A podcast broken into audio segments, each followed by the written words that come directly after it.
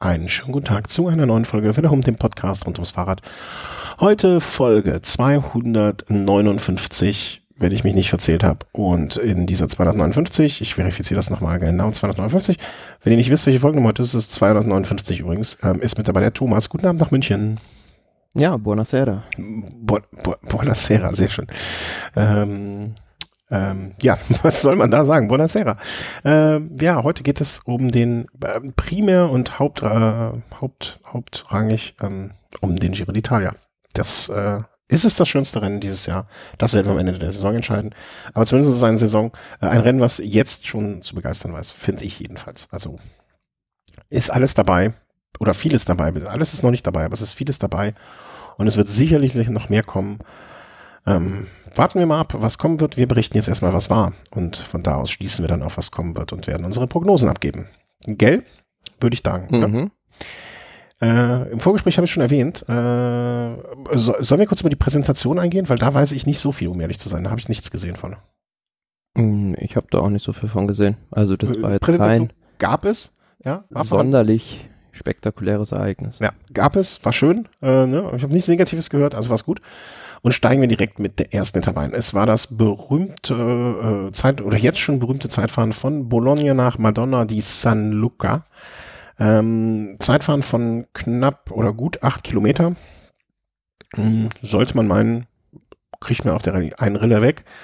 Aber manch einer ist da insbesondere an dem Wendepunkt, als es dann rechts hoch ging zur Madonna di San Luca, auch schönes Straucheln gekommen. Hast du hinterher diesen Zusammenschnitt auch gesehen von so Shifting Problems?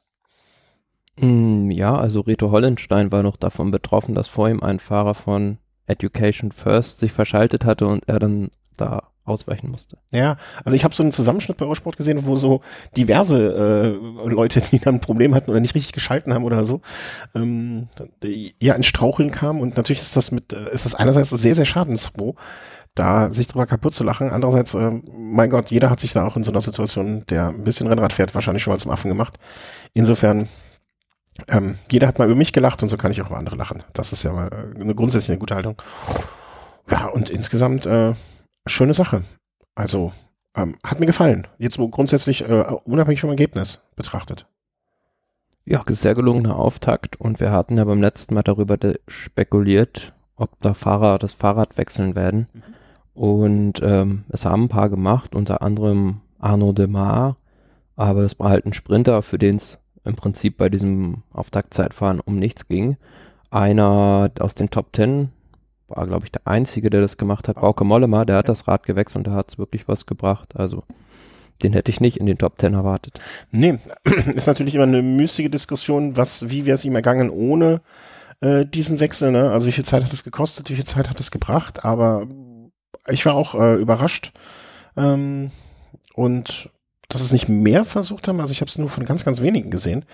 Hätte mich jetzt interessiert, wenn die sollten es einfach nochmal fahren und dann mal komplett durchfahren oder ohne durchfahren oder wie auch immer. Ja, einmal mitwechseln, einmal ohne. Genau, und dann den Mittelwert nehmen. Dann hätten wir zumindest eine Idee davon. Ja, auch interessant, auf der Starterliste, also Simon Yates hatte sich dafür entschieden, sehr, sehr spät oder relativ spät, vorletzter war, glaube ich. Ja, das lag ja einfach daran, dass der Meteobericht vorhergesagt hatte oder es bestand die Gefahr, dass es anfängt zu regnen und dadurch haben natürlich die Top-Favoriten sich ganz früh auf der Startliste eingeschrieben. Ich glaube ja, Tom Dumoulin war der Erste, der sogar losgefahren ist und dann kamen halt nacheinander dann Nibali, Roglic, Lopez und Co. Und Simon Yates war im Prinzip der Letzte, der Primoz Roglic noch hätte gefährden können. Und insgesamt waren das so um die 3 Stunden, die der auf dem heißen Stuhl verbracht hat. Ja, auch nicht so das Angenehmste. Hätte man ihn vielleicht auch vorher mal sagen sollen, er soll sich ein Buch mitnehmen. War Yates nicht informiert darüber, über diesen Wetterbericht, der ja am Ende dann auch nicht irgendwelche Auswirkungen hatte, ne? Also er ist ja im Druck. Ja, aber ich glaube einfach, der Meteorologe von Mitchelton Scott hatte eine andere Vorhersage gemacht und es hat ja auch gehalten. Ja, ne? Also er hätte im Prinzip die Möglichkeit gehabt, bis zuletzt zu reagieren im Sinne von, okay, es fehlen jetzt noch ein paar Sekunden und hole ich noch raus, aber am Ende, ja, war halt Roglic von einem anderen Stern. Das Muss man vielleicht einfach so sagen oder muss man so anerkennen. Ist aber auch offensichtlich, ne? Ich habe es in irgendeinem Tweet vorher gelesen, die Strecke war ja quasi eine umgekehrte Skisprungschanze. War ja so ein Absprung, irgendein Absprunghang.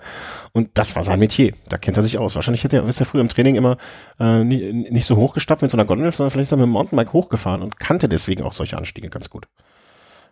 Meine persönliche. Wobei, er ist ja unwahrscheinlich stark in dieser Steigung gefahren, war aber nicht der schnellste, weil der schnellste in dieser Steigung war Giulio Ciccone und da hatte sich das ganz schlau ausgeguckt. Der hat unten komplett rausgenommen auf dem Flachstück und ist dann da hochgesprintet, weil für den Fahrer, der diese Steigung am schnellsten bewältigt, gab es 9 Bergpunkte. Auch genannt das Wüstprinzip. Marcel Wüst hat das. Ja, genau. Ja. Marcel Wüst hatte das ja bei der Tour de France 2000 schon mal so praktiziert und hat dann hinterher sogar im Bergtrikot einen Massensprint gewonnen. Ja, 2000 war das. Oh mein Gott, sind wir alt. Du nicht, ich. Gott. Ich habe gerade eine kurze Depression. Vielleicht lasst ihr mich mal kurz 2 Sekunden hier liegen. Ja, aber mir fällt kein anderer Sprinter ein, der einen Massensprint im Bergtrikot gewonnen hat. Nee, das hätte ich auch nicht mehr gewusst, um ehrlich zu sein. Ich weiß das von Marcel Wüst, weil ich das Trikot hängt hier im Deutschen Olympischen Museum, oder hang es zumindest mal. Da habe ich es mal gesehen. Ja, also alles richtig gemacht von Roglic, behaupte ich mal. Wie ich eben, habe ich das schon, ja, ich weiß gar nicht mehr. Alles richtig gemacht und wirklich mit einem Abstand von 19 Sekunden auf Yates. Und vielleicht auch mal so als Hausnummer auf den 10. Damiano Caruso, 40 Sekunden. Das ist bei so einer kurzen Strecke von insgesamt nur 13 Minuten Fahrt oder 12,54 ist das andere Dimension. Ne? Also das ist schon hart, muss man sagen. Ja klar, aber die Steigung macht halt den Unterschied. Mhm. Ja, trotzdem, aber auch, ne, wenn man das prozentual betrachtet, ne, möge jemand das schon mal schnell ausrechnen, 12,54 da 40 Sekunden einzukassieren, egal jetzt auf welcher Strecke, ne? Also es kommt ja, ich finde die gefahrenen Kilometer gar nicht entscheidend, sondern die gefahrene Zeit. Das ist einfach prozentual ein ordentliches Päckchen, was der sich da eingehandelt hat. Ein Fahrer, der auch gar nicht gelistet ist, das ist aus dem Zeitlimit geflogen, ne? Ja, einer von 2 Japanern, Hiroki Nishimura vom Lippo Vinifantini-Team. Mhm. Der hat 4 Minuten 36 Verspätung gehabt und ist durch seinen 27er Schnitt aus dem Zeitlimit geflogen. Ja. Herzliches Beileid und liebe Grüße an dieser Stelle. Ne? Ich glaube, ein Arbeitskollege von mir hat das auf Swift versucht oder ist danach gefahren und hat diese Zeit auch so ungefähr erreicht, wenn ich das richtig entsinne. Oder er meinte, ja, so ein mittelmäßiger Profi. Angeblich hatte der Japaner ja auch eine Panne zwischendurch und dann hat es noch eine Minute gedauert, bis er das Fahrrad. Aber nichtsdestotrotz, man hat auch Stimmen gehört, die haben gesagt, ey, wenn du 5 Minuten auf so einer Strecke verlierst, dann hast du da auch nicht wirklich was zu suchen. Weiß ich jetzt nicht unbedingt, ne, was da für Faktoren noch reingespielt haben, aber frustrierend genug. Sie sind, glaube ich, zu der Zeit auch mit 2 Minuten Abstand gestartet? Oder? Nee. 1 Minute. 1 Minute. Ne, von 4 Leuten überholt zu werden, ist auch echt auf 8 Kilometer 4-mal überholt werden. Da hätte ich vielleicht auch selber mein Rad in die Ecke geschmissen und hätte gesagt, lass mich doch mit dem Scheiß in Ruhe, ich gehe jetzt 1 Woche hier Pasta essen. Naja. Aber wenn man mal so durchguckt von den Favoriten, im Prinzip die Verlierer des Tages waren Mikel Landa 1 Minute 7 Rückstand und Ilnur Zakarin 1 Minute 20 sogar Rückstand. Ja, das war schon einiges, aber auch andersrum, ne? Also Yates, Nibali, Dumoulin, ne, die haben sich jetzt da alle nicht sonderlich mit Ruhm bekleckert. Aber die waren alle in einem Bereich. Ich würde halt sagen, Roglic hat extrem oben rausgestochen. Ja, genau, das wollte ich gerade sagen, ne? Wenn man den Abstand zu Roglic betrachtet, einiges, aber wenn man sich mal anguckt, vielleicht auch noch einen Maika mitgenommen, ne? Raphael Maika und Simon Yates lagen gerade noch 14 Sekunden auseinander, ne? Also Platz 2 bis 6. Wenn Roglic, wenn man ihn sein Rad geklaut hätte und er könnte nicht mehr fahren, dann hätte man da sehr eng beieinander die Favoriten und würde sagen, wow, das kann eine schöne Rundfahrt werden oder wird eine schöne Rundfahrt. So war es nach der ersten. Haben viele schon nach der ersten Etappe gesagt, wird das jetzt langweilig, wird das nix oder wer da noch überrascht war, der wäre als Experte an der falschen Position gewesen, weil Primoz Roglic, damit war ja zu rechnen, das war ja der Überfavorit vor dem Giro. Ja, auf diese Aussage bzw. den Gedankengang, notiert ihr den mal bitte kurz auf den Zettel. Da komme ich später nochmal zurück. Ja, klar. Aber die Frage ist für mich, die sich nach diesem Zeitfahren gestellt hat, beziehungsweise stellte, eine der ersten Fragen war, explodiert der nicht? Ja, also ist das nicht einfach, ist der vielleicht in der Frühform, die andere nicht haben? Hat er vielleicht den Schwerpunkt falsch gesetzt? Ne? Ab wann geht der kaputt? Oder geht der kaputt? Oder schafft er das? Einfach so jetzt vorzulegen? Aber genau darin liegt ja die Kunst. Also die Form genau bis zum Ende der dritten Woche so zu timen, dass es genau reicht. Also wir hatten es im letzten Jahr bei Simon Yates. Dem ist es misslungen. Der ist auf der drittletzten Etappe über den Colle delle Finestre bei diesem 80-Kilometer-Solo von Froome völlig außer Rang und Traktanten geflogen. Oder beispielsweise bei Contador 2015. Der war auf der letzten Bergetappe Colle delle Finestre auch völlig kaputt und hätte fast noch den Giro verloren. Ja, und da bin ich halt im Moment, sage ich mal, ich bin nicht sicher, ob das funktioniert. Also, um jetzt vielleicht schon mal vorwegzugreifen, ich weiß nicht. Zumal du musst ja auch bedenken, wenn du dir am ersten Tag die Maglia Rosa holst und dann kommen nur so flache Etappen, wo du die auch behältst, du hast jeden Tag im Prinzip eine Stunde weniger Regeneration mindestens als die anderen, weil du aufs Podium musst, du musst Interviews geben, das haben all die anderen Favoriten nicht. Ja. Das summiert sich halt innerhalb der 3 Wochen irgendwann und kann zu einem entscheidenden Faktor werden. Ja, auf jeden Fall. Alles, was Kraft kostet und alles, was vielleicht auch abseits des Radfahrens nervt, ist unschön. Das muss man genauso sagen. Sollen wir einfach vielleicht mal, Zwischenstand an dieser Stelle relativ eindeutig, relativ einfach im rosa Trikot und Tagessieg an diesem Tag eindeutig und ohne auch nur eine Sekunde drüber nachdenken zu müssen an Primoz Roglic, der damit auch seiner Rolle als haushoher Favorit gerecht wurde und ohne Frage als Favorit in die erste Woche ging. Wir waren so ein bisschen geteilter Meinung. Ich habe gesagt, er explodiert. Du hattest, glaube ich, so eher die Haltung, nee, das wird schon gut gehen und das wird schon halten. Mal gucken, wie das jetzt so weiterging. Ne? Also es kommen ja noch mehr Faktoren, die dann da reinspielen wollten. Aber kommen wir direkt mal zu, ja, das ist dann Etappe Nummer 1, ne? Also Etappe Nummer 2. Erster war ja ein Zeitfahren, kein Prolog. Und das war dann der Sonntag und es hat echt Freude gemacht, muss ich sagen. Also auch da wieder, ne? Ich glaube, den Fahrern nicht so sehr, weil es waren insgesamt 205 Kilometer, also der erste dieser langen Tage von Bologna nach Fucecchio. Und die erste, sagen wir mal so, das erste Drittel der Etappe fand im strömenden Regen statt. Ja, das habe ich gar nicht mitgekriegt. Ich habe dann später, ne, mit meiner Tochter auf dem Sofa gesessen und habe ich das jetzt eben im Podcast erzählt oder in der Vorbesprechung, dass ich das Zeitfahren zu erklären einer 3,5-Jährigen sehr, sehr schwierig ist. Das war im Vorgespräch, ja. Also Zeitfahren einer 3,5-Jährigen zu erklären oder fast 4-Jährigen zu erklären, ist sehr, sehr schwierig. Aber auch da meinte die irgendwann, also wir haben dann irgendwann angefangen, so Daumen zu drücken. Ne, und ich habe dann aufgrund eines Tippspiels, wo ich mitmache, und habe ich dann Viviani die Daumen gedrückt. Und sie wollte dem Weißen die Daumen drücken. Ich wusste jetzt in dem Moment gar nicht genau, wen sie meint. Ich glaube fast, dass sie Gaviria gemeint hat, aber dann war der andere ja auch weiß. Und Pascal Ackermann hat nach diesem, also ich glaube über die Etappe selber, außer das erste Drittel Regen und Ausreißer, die eingeholt wurden, typische Sprintetappe. Dann hat sie gesagt, der Weiße gewinnt, so kurz vorher. Und ja, fulminant hat es Pascal Ackermann gemacht. Dann hat sie aber das Prinzip der Wiederholung, also der Zeitlupe, auch nicht verstanden. Und hat aber jeder Zeitlupe sich wieder gefreut und hat dann gesagt, ich habe gewonnen, ich habe zweimal gewonnen, ich habe dreimal gewonnen, weil sie dreimal dachte, sie hätte recht gehabt. Aber man konnte sich auch nicht oft genug angucken, muss man sagen. Ne? Pascal Ackermann einfach, also mehr als ein Hut. Ja, also ich dachte so bei der Anfahrt des Sprints, na, das sieht jetzt gar nicht so gut aus, aber das war ein Rückenwindsprint und Ackermann war extrem mutig, also sehr früh, glaube ich, 200 vor Ziel schon in den Wind gegangen. Und Caleb Ewan, der war auch im Wind, aber Viviani, der hatte zunächst das Hinterrad von Gaviria, was an dem Tag das falsche Pferd war, auf das er gesetzt hatte, ist dann noch ans Hinterrad von Pascal Ackermann gesprungen, hat aber nicht mehr gereicht, um vorbeizufahren. Ja, und der ist einfach davon.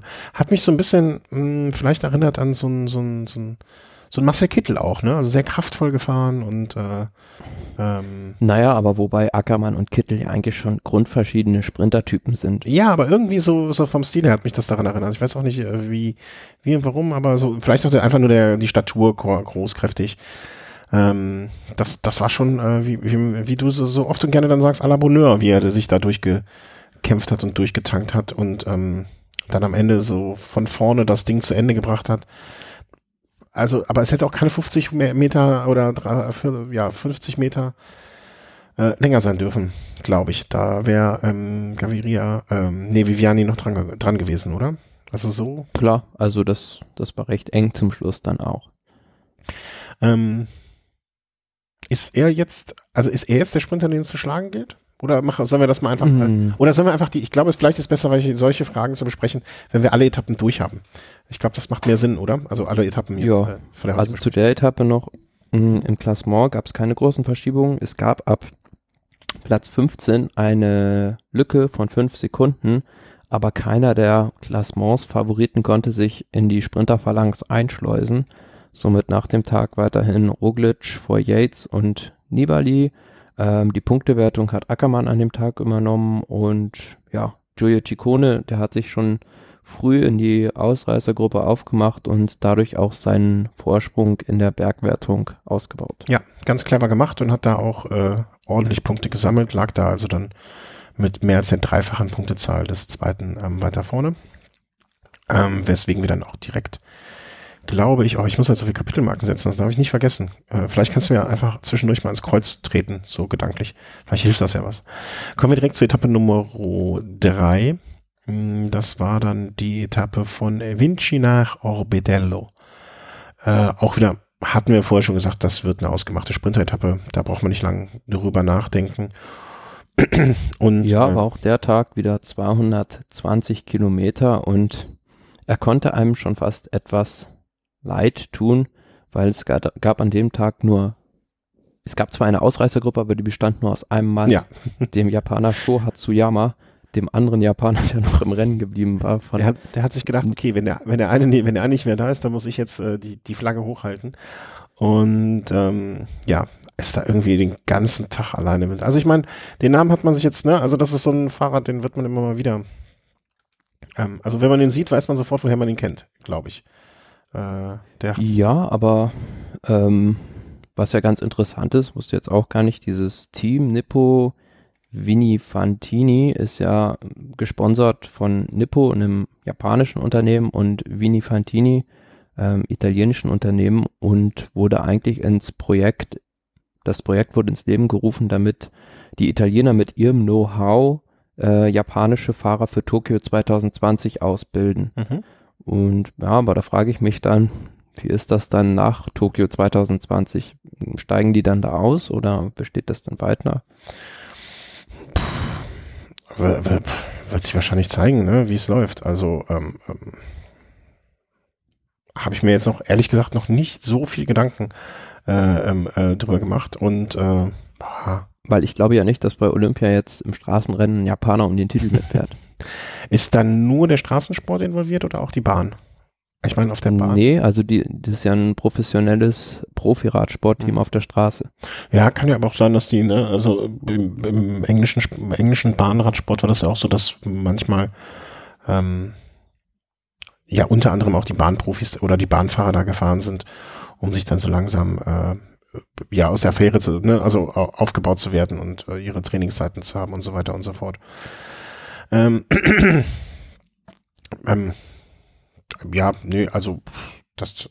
ich mir noch keine Gedanken drüber gemacht, um ehrlich zu sein. Aber der arme Knopf hat da sozusagen sehr, sehr lange Zeit im Wind verbracht und ich glaube, wer nach der ersten halben Stunde Ausreißversuch gesagt hat, ach, das schafft er, den hätte man direkt eingewiesen, weil das war selten so etwas so klar, dass er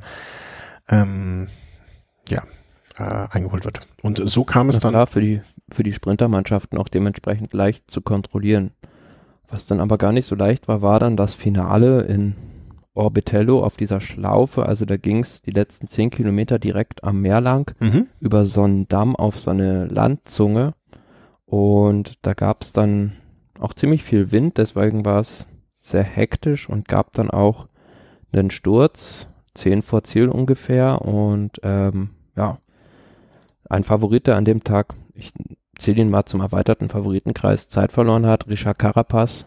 Der musste sich dann das Fahrrad von einem Teamkollegen leihen, was ihm zu groß war, und hat dann 46 Sekunden verloren. Ja, und gut, das Finale, weiß ich nicht, ob man das so bauen muss, weiß nicht, ob du dich daran erinnerst, mit dieser Schikane, ja. 400 Meter vor Ziel, wo dann, ja, das Feld also einen extrem gefährlichen Schlenker fahren musste. Und dann der Sprint, ja, war dementsprechend chaotisch. Pascal Ackermann vielleicht ein bisschen zu früh im Wind, und dann kam halt Viviani, von dessen Hinterrad ist eine Welle gefahren, die zweite Welle, und hat dann gewonnen, wurde dann aber zurückversetzt. Ich hatte mich schon gefreut, weil ich sah ihn, ne, sah irgendwie nur, ich habe hier eine App, die mir dann immer so sagt, noch 5 Kilometer für die Besten, ne, für die Spitze, und dann denke ich mir so, oh, okay, und habe dann gesehen, alles klar, ne, dann kam hier Viviani gewinnt den Sprint, und wie gesagt, da ich in unserem Tippspiel den Viviani als Sprinter mit dabei habe, ich so, hui, yeah, ne, große Freude, sah dann noch Ackermann Vierter, Freude war noch größer, richtig Punkte, und dann, sag ich später nochmal, Ackermann Dritter? Also ich habe es so gar nicht, ich habe nur Ergebnisliste gesehen, und da hat mich dann, habe es mir mehrfach angeguckt, sozusagen, also wie verguckt oder was war das? Ja, würdest du, also wir hatten das, glaube ich, wenn ich mich recht entsinne, also ich will jetzt nichts Falsches sagen, ne, aber ich würde mich nicht wundern, als dass wir das nicht schon gesagt haben, mit der Schwierigkeit der letzten Kilometer, als wir die Etappe besprochen haben, glaube ich sogar. Ne, als wir es auf der Landkarte uns angeguckt haben, dass der letzte Kilometer da echt gemein sein kann, und ne, die ganzen Schikanen und hier Linkskurve, da Rechtskurve, da nochmal eine Haarnadelkurve, bei Kilometer 5 ja auch, ne, das zog sich ja eigentlich durch die ganzen letzten Kilometer, dass es da eng wurde, und ja, also würdest du, sagen wir mal so anders gesagt, fandest du es richtig, die Entscheidung? Das da hinzubauen? Nee, ihn rauszunehmen, also ihn dafür so zu bestrafen, also komplette Distanzierung ist ans Ende. Ja gut, es kommt immer darauf an, welchen Maßstab man anlegt. Also wenn wir den Maßstab... Deinen Maßstab jetzt. Den Maßstab dieser Saison und der Regeln anlegen, ist es völlig in Ordnung gewesen, ihn zu distanzieren, weil auf den ersten Blick sah es gar nicht so schlimm aus, und die Sprinter unter sich, die sehen das ja auch nicht so schlimm, also... Die sind das ja gewohnt, dass solche Manöver in den Finals gefahren werden und dass die bei sowas ausweichen müssen. Also der Betroffene war in dem Fall Matteo Moschetti von Trek Segafredo, der dann eine bessere Platzierung aufgrund dieser Welle, die er von Viviani verpasst hat. Mhm. Ja, aber wenn ich mir einen Sprint angucken würde jetzt von 2005, sage ich mal, mit... Robbie McEwen und Thor Hüschow, dann würde ich sagen, auf keinen Fall. Aber wenn man so die Regeln klar anwendet, dann und die Jury sich an dieser Linie jetzt weiter orientiert, war das völlig in Ordnung. Ich dachte auch mir so ein bisschen, das sind ja auch so, wie soll man sagen, wie so Markierungen, so Marker, die man setzt. Ne? Also da sagt, da wird ja auch gesagt, so, alles klar, hier, so werden Regeln ausgelegt, oder man möchte auch so ein bisschen, wie soll man das beschreiben, so abstecken, weißt du, wie ich das meine, so nach dem Motto, pass auf, dieses Jahr werden Regeln so ausgelegt, und da hat man dann einfach sehr, sehr früh schon gesagt, alles klar, so geht's, ne, also das dulden wir nicht, das ist zu viel des Guten, und ich finde auch gerade, also ich finde es immer, gerade am Anfang der Grand Tour wird sowas ja gerne dann auch gemacht, ne, so eine Distanzierung, weil dann sagt man, alles klar, hier, ne, so weit und nicht weiter. Und das war jetzt zu viel, um auch so ein Zeichen zu setzen für den Rest der Veranstaltung, ne? Und vielleicht sogar auch für den Rest, für die anderen Grand Touren, ne? Also das mal so ein... Ja, aber wir haben am Anfang der Saison schon mal hier im Podcast auch über diese Distanzierung von Caleb Ewan bei Tour Down Under gesprochen. Ja. Und da haben wir schon gesagt, gut, wenn das jetzt der Maßstab für die Saison ist, dann ist es gut, wenn sie sich daran, wenn sie diese Linie beibehalten, und dem bleibt man da treu. Ja, genau. Das meine ich auch darauf, ne? Also Anfang der Saison, Anfang einer Rundfahrt, dass man so ein Zeichen setzt. So, alles klar, das geht nicht. Ne? Und ich dachte, also als ich jetzt das erste Mal gesehen habe, dachte ich auch so, pff, ne? Also habe ich schon schlimmere Sachen durchgehen sehen. Aber also wenn die Regeln halt so im Moment ausgelegt werden, dann ist das so und dann finde ich das auch gut, dass das so dann ganz klar durchgesetzt wird, ne? Auch wenn das war jetzt so ein Argument, was mir gar nicht so richtig im Sinn war, aber wo du vollkommen recht hast, auch wenn das eigentlich gerade in dem Moment eine Veranstaltung war, wo die Sprinter mehr oder minder unter sich waren. Klar, also die Sprinter, also Gaviria hat dann auch gesagt, dass es ihm eigentlich unangenehm ist, dass er jetzt die Etappe gewonnen hat und das eigentlich nicht nachvollziehen kann. Aber man überlege jetzt mal bei so einer Etappe, wo vielleicht vorher 3 Kilometer oder 4 Kilometer vom Ziel noch ein recht schwieriger Berg ist, wo dann eine gemischte Gruppe ankommt mit Sprintern und Klassementfahrern. Wenn dann der Viviani da einem Klassementfahrer so eine Welle verpasst, dann liegen 30 Mann auf der Straße, weil die das einfach nicht gewohnt sind, in so einem Sprint mitzumachen. Und Froome hätte da ein eiskaltes Manöver gefahren, ne, mit seinen motorischen Fähigkeiten, aber da hätte ich kein Problem gesehen. Habe ich dann Lachen gehört? Nee. Ein Schmunzeln, ja. Ein Schmunzeln gehört. Nee, wir wissen ja beide, was wir machen. Ne? Ja, also ja, man muss einfach mal, ne, Regeln sind dafür da durchgesetzt zu werden. Klar gibt es immer diese Auslegungsmöglichkeiten oder die Möglichkeit, mal mehr in die eine Richtung oder die andere Richtung etwas zu entscheiden, aber ich fand's richtig. Also am Ende des Tages fand ich's richtig und das war okay. Ja, es war ja auch gefährlich de facto. Ja, ne, also ich kann auch verstehen, wenn Gaviria sagt, das ist mir jetzt nicht ganz, ne, also fühle mich jetzt nicht so, also da auf dem Podium zu stehen dann und ich glaube, es hat auch relativ lange gedauert, wenn ich das richtig gelesen habe, ne, da auf dem Podium dann das Trikot überreicht zu bekommen, was man nicht wirklich so im, ich will nicht sagen im Kampf, aber im Rennen gewonnen hat, das kann ich nachvollziehen, aber mein Gott, er hat die Regeln eingehalten, der andere nicht und das muss man vielleicht dann auch so sehen. Der ist von denen, die die Regeln eingehalten haben, der schnellste gewesen. Punkt, aus, Feierabend. Und da muss man, denke ich mal, oder sollte er doch noch gut mitleben können. Ja, behaupte ich einfach. Und auf der Etappe dann noch bemerkenswert Christian Knees 9. Ja, das habe ich auch gesehen und habe es nicht verstanden. Also ich freue mich, ne? Also Knesi ist ja ein Fahrer, der durchaus meine Sympathien hat, aber warum der da als 9. vorne rumgeturnt ist, ich meine, das ganze Team ist ja irgendwie so ein bisschen, dass man nicht richtig weiß, was man davon halten soll bisher. Oder auch, da gehe ich davon aus, dass wir es hinterher auch noch nicht so ganz wissen, was wir davon halten sollten. Aber naja, ist ja im Prinzip so ein bisschen wie so ein Kindergärtner, also so ein Herbergsvater bei den ganzen Jungen, die da mitfahren. Ja, aber warum treibt er sich da auf Platz 9? Also wie gesagt, ne, Hut ab, Glückwunsch und alles, was dazugehört, aber so richtig verstanden habe ich es nicht. Und das Team ist jetzt so ein Team wie, ich finde auch wie CCC zum Beispiel, ne, also die jetzt auf Tagessiege wahrscheinlich gehen werden, aber nicht jetzt in der Breite da eine Rolle spielen werden, die entscheidend sein kann. Müssen wir mal gucken. Aber Knesi, ja, dass der nochmal in die Top 10 beim Sprint fährt, mal Hut ab.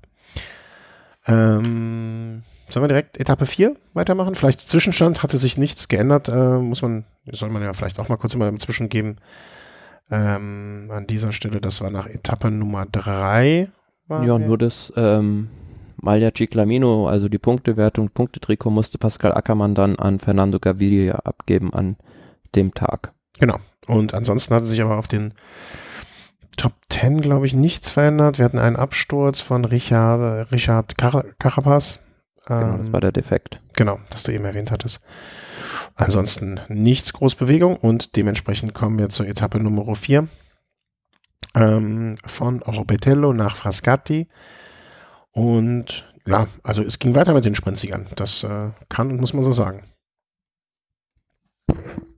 Ja, ups, also Entschuldigung, ich wollte dich nicht beim Trinken unterbrechen, verzeih. 236 Kilometer, also eine der längsten Etappen auch wieder und relativ profiliert und na gut, auf dem Papier dachte man vielleicht so für die hügelfesten Sprinter könnten die könnten da noch mitkommen und ja, die Ausreißergruppe wurde dann auch kurz vor Ziel noch gestellt, aber dann gab es halt dieses eine Fahrmanöver von Salvatore Puccio aus der Ineos-Mannschaft, der sich nach rechts umgedreht hat und sich dann in dem Hinterrad eines Mitchelton-Scott-Fahrers aufgehängt hat und dadurch eine Kettenreaktion und einen Massensturz ausgelöst hat. Ja, und der wohl leidtragendste von der ganzen Geschichte war dann Tom Dumoulin, der den es ordentlich geschmissen hatte. Also das sah auch nicht so aus, als wenn man das gerne erleben möchte. Ist auch dann hinterher, habe ich gesehen, Bilder, wie er zum Bus gehumpelt ist. Das, also an dem Abend hätte ich nicht mehr viel darauf gewettet, dass er am nächsten Tag nochmal aufs Rad steigt, um ehrlich zu sein. Ja, da hat sich, glaube ich, an dem Kettenblatt eines anderen Fahrers das Knie aufgeschnitten und ist dann zwar noch weitergefahren mit 4 Minuten gut Rückstand, wie das fast komplette Team Sunweb ins Ziel gekommen und hat es am nächsten Tag nochmal probiert, aber musste dann den Giro beenden. Ja, hätte ja auch, jetzt realistisch, das hätte ja auch nichts mehr gebracht, ne? Also er ist ja irgendwie, ja, du sagst schon, mit 4 Minuten Rückstand reingekommen. Das wäre schon ein Wunder gleich gekommen, wenn er da nochmal an die Spitze heranfahren hätte können. Im ersten Moment dachte ich, boah, zum Glück hat er sich nicht irgendwie bei einem Fahrer mit der Scheibenbremse wehgetan, ne? Das wäre auch noch, hätten wir die Diskussion wieder gehabt. Schlimm genug, wie es ihm da passiert ist, wie und was ihm passiert ist, aber zum Glück nicht das auch noch. Und insofern, ja, sehr, sehr bedauerlich für das Team Sunweb. Ich fand immer... Ja, aber ich weiß nicht, wenn du den Sturz gesehen hast, also Nibali und Yates, die fuhren links und rechts von Ulissi und die von Puccio und sind also wirklich auf mirakulöse Art und Weise nicht zu Fall gekommen. Ja, das, weißt du, was ich, also habe ich auch gesehen, aber weißt du, was ich da auch gedacht habe? Das ist halt so irgendwie... Ich hatte von Dumoulin leider Gottes irgendwie nie so, also ich habe vorher gesehen noch diese Pressekonferenz von Simon Yates, ne? Der gesagt hat, hier, wer ist der Favorit, und er zeigt auf sich. Also man könnte ja schon fast sagen, dass er relativ großmäulig daran gegangen ist in dieser einen Pressekonferenz, ne? Hier, wen geht's zu schlagen, mich und so weiter. Das kann man jetzt großmäulig, arrogant oder wie auch sonst was nennen, und wir kommen ja später auch noch dazu, dass er sich auch während des Giros nicht unbedingt nur Freunde gemacht hat anscheinend. Aber das hat halt trotzdem irgendwie so eine Ausstrahlung, finde ich. Ne? So dachte man, alles klar, ich bin hier, um zu gewinnen. Ich habe mich 12 Monate darauf vorbereitet. Ich trage auch so ein gewisses Selbstbewusstsein. Ich meine, bei Sportlern ist es ja auch immer ein bisschen Psyche, ne? Also, weil wie wirke ich nach außen, was trage ich nach außen? Und zumindest auf den Fernsehbildern, zumindest auf das, was man gesehen hat, hatte ich nie so die 100% Attitüde dahinter. Weißt du, wie ich das meine? Das ist auch der Unterschied, den ja jahrelang, Entschuldigung, wenn ich jetzt aus die alten Geschichten auspacke, aber Lance Armstrong hat nie einen Zweifel darüber gegeben, dass er das Ding gewinnen will oder dass er das Ding gewinnen wird. Also er hat nie einen Zweifel daran gegeben, dass überhaupt niemand anderes außer ihm dieses Ding jemals wieder gewinnen wird. Ja, also. Aber gut, Tom Dumoulin war eigentlich noch nie als irgendwie Lautsprecher oder Wildwestmann bekannt, der das Rennen um sich schießt. Aber so Körperhaltung und Interviews, natürlich war der nicht, ne? Aber mal so auch nicht so. Also ich hatte nie, leider Gottes nicht, ne? Ich habe ihn in meinem Team aufgestellt, ne? Auch aus, weil ich dachte, er könnte es. Aber so von Tag zu Tag irgendwie, ich hatte nie. Leider, ne? Also ich hege ja durchaus Sympathien für ihn, ne? Also hier, nicht falsch verstehen, lieber Tom, wenn du das hörst. Aber und dann kommt halt sowas auch noch dazu, ne? Dann hast du halt vielleicht mal in dem Moment diese Zehntelsekunde Unaufmerksamkeit. Klar, oder aber das war einfach das Pech. Also da muss man sagen, Pech. Ja. Also der Sturz passierte auf der linken Seite der Straße in 2. oder 3. Reihe und er wurde dadurch halt mit reingerissen und Roglic hatte einfach Glück, dass er auf der rechten Seite der Straße fuhr und dadurch sich dann in diese Sprinter-Phalanx da vorne noch einschleusen konnte. Ja, dann ist es, ne, aber dann hast du noch das Pech dazu. Ey, guck mal, ein Armstrong ist nie gestürzt, also mal abgesehen von dem Jutebeutel-Desaster, ist er auch sonst nie groß gestürzt bei der Tour, ne? Also der irgendwie, keine Ahnung, wie der das gemacht hat. Ist aber auch viel Glück. Absolut. Ne? Also Armstrong hatte mehr Glück als Verstand.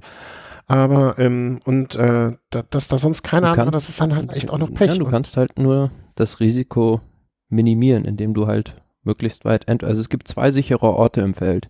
Der eine ist ganz vorne und der andere ist ganz hinten. Und im Bus. Ja, oder so, ja. Ja, also es tat mir wahnsinnig leid, das hinterher zu sehen, ne? Die Bilder auch zu sehen und so. Ja.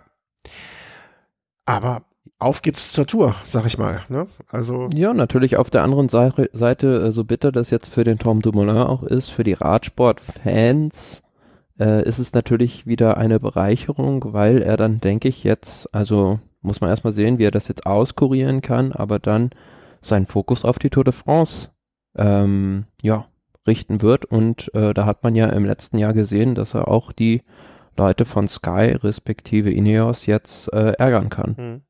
Ja. Kommen wir noch zum erfolgenden Sprint. Das war halt also ein richtig, richtig spannendes Finale, jetzt mal abgesehen von dem Sturz. Auch diese kleine Gruppe, die dann da vorne war, da waren dann, glaube ich, 3 Emirates-Fahrer bei und die hatten halt im Hinterkopf mit Diego Ulissi die Etappe zu gewinnen, wussten aber, dass sie dafür in dieser letzten Welle die Sprinter abhängen mussten. Das war diese letzte Welle, die so ungefähr 2 Kilometer vom Ziel waren. Meinst du die?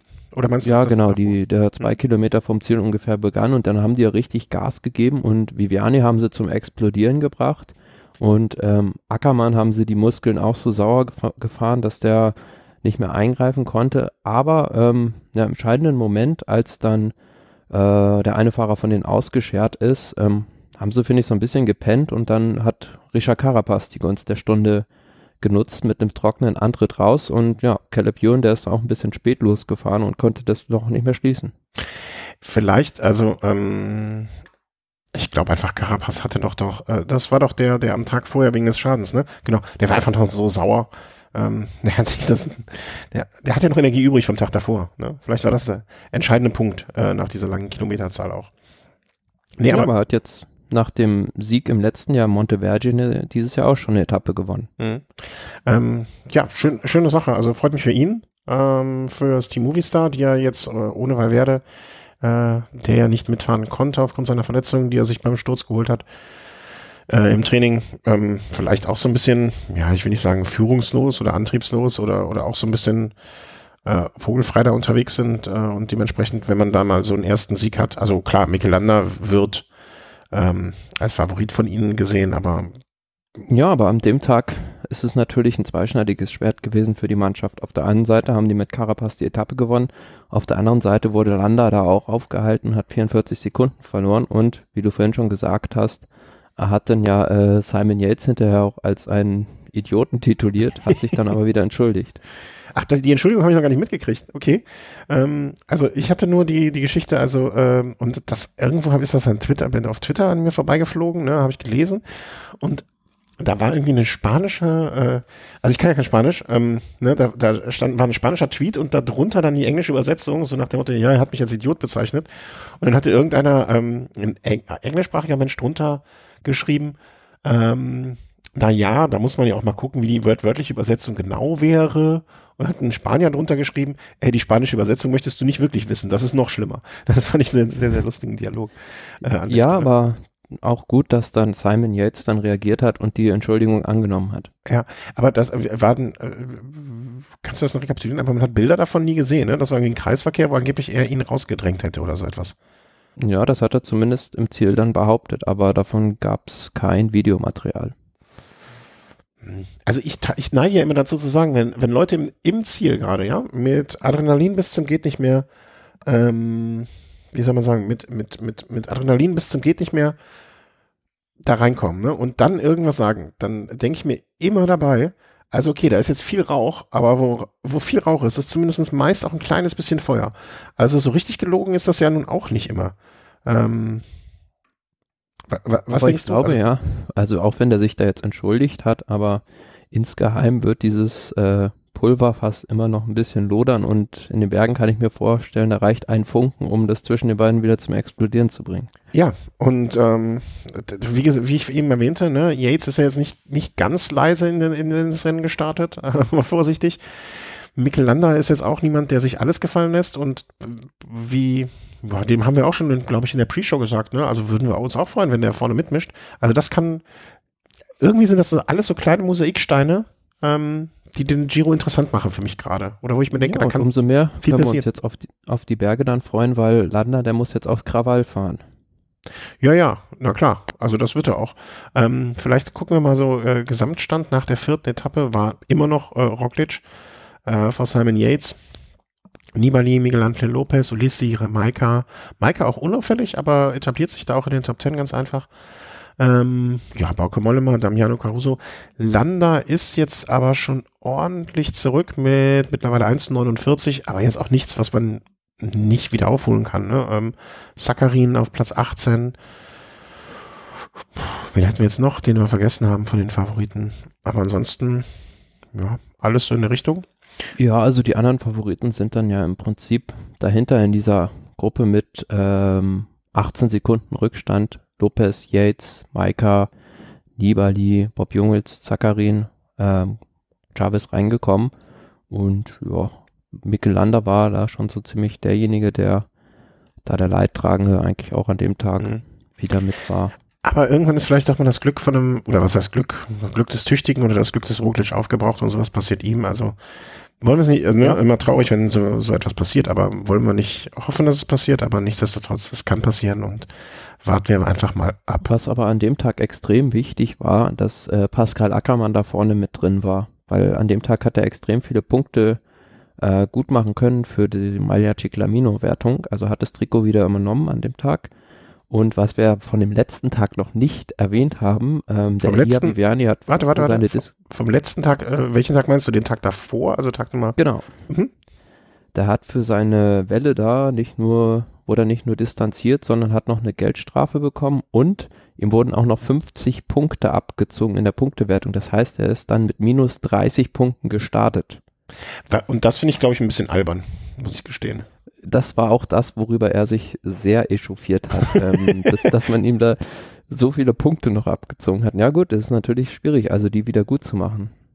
Ja, aber weißt du wirst ja dann, also weißt du, er kriegt an dem Tag keine Punkte für das, was er da gemacht hat, aber rückwirkend noch dafür, also finde ich jetzt, sollte man das, oder könnte man das Reglement nochmal überdenken, meiner Meinung nach.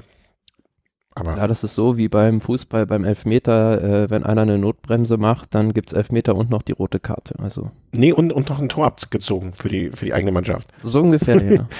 Ja, wüsste ich mal gerne, ob es das in irgendeinem anderen Sport noch gibt, aber ich glaube, es gibt, da der Radsport so originär ist in der Hinsicht mit seinen Etappenrennen, ja, und an dem Tag ja, beim Zehnkampf, weißt du, wenn du irgendwie, keine Ahnung, einen Fehlstart machst, werden dir noch 100 Punkte abgezogen. Oder so. Wäre interessant ungefähr. Eigentlich. Oder? Wenn du beim Weitsprung übertrittst, du kriegst hier gleich beim 100-Meter-Lauf musst du 2 Meter weiter hinten starten. Ich kann mir da einiges Schönes ausdenken. Beim Boxen und Tiefschlag, du kriegst jetzt die Boxhandschuhe mit einer Nummer größer. Das, ich rufe jeden Hörer, der gerade noch eine lustige Idee hat, hier, du kriegst beim Schwimmen irgendwie, keine Ahnung, auch Frühstart, musst jetzt ein Hasenkostüm anziehen. Ich möchte bitte sehr viel alberne Ideen noch bekommen, das würde mich freuen, ungemein. Entweder per Twitter oder auch gerne als Kommentar, was euch da noch so einfällt. Die besten Ideen werden in der nächsten Sendung hier vorgelesen oder vorgetragen. Entschuldigung, mein kleiner Exkurs. An dem Tag, muss man auch sagen, Bora Hansgrohe hat die Mannschaftswertung übernommen. Ach ja, diese Wertung, die wirklich keine Sau, die Mannschaftswertung, super wichtig, ja, genau. Naja, also nimmt man so mit halt, ne? Also ich glaube, dass sie sich am Tag 4 über die Mannschaftswertung nicht so sehr gefreut haben wie über die Geschichte des Tages Nummer 5. Also das würde mich jedenfalls sehr wundern. Klar, also die Mannschaftswertung wird im Prinzip ja auch dann erst im Hochgebirge so richtig ihre Form annehmen. Aber Tag 5, wie du schon gesagt hast, mal wieder eine Sprintetappe. Diesmal ein bisschen kürzer, also mal 141 Kilometer nur zwischen Frascati und Terracina.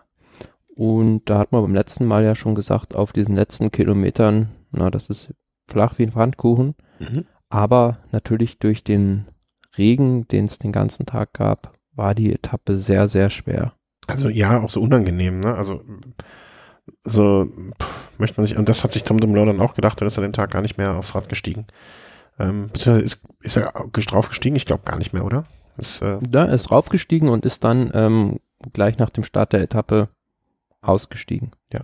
Er hat es halt probiert, aber na gut, unter anderen Voraussetzungen vielleicht, wenn es ein sonniger Tag gewesen wäre mit 260 Kilometern und das bequem losrollt, aber wenn es dann gleich vom Start weg bergauf geht und dann auch noch Regen, dann ja, ist dann nicht mehr möglich, da weiterzufahren.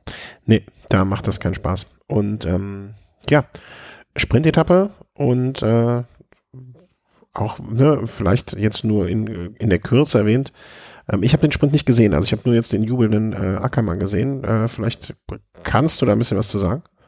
Ja, auch das war wieder ein ganz komischer Sprint irgendwie. Also eine sehr lange Zielgeraden diesmal.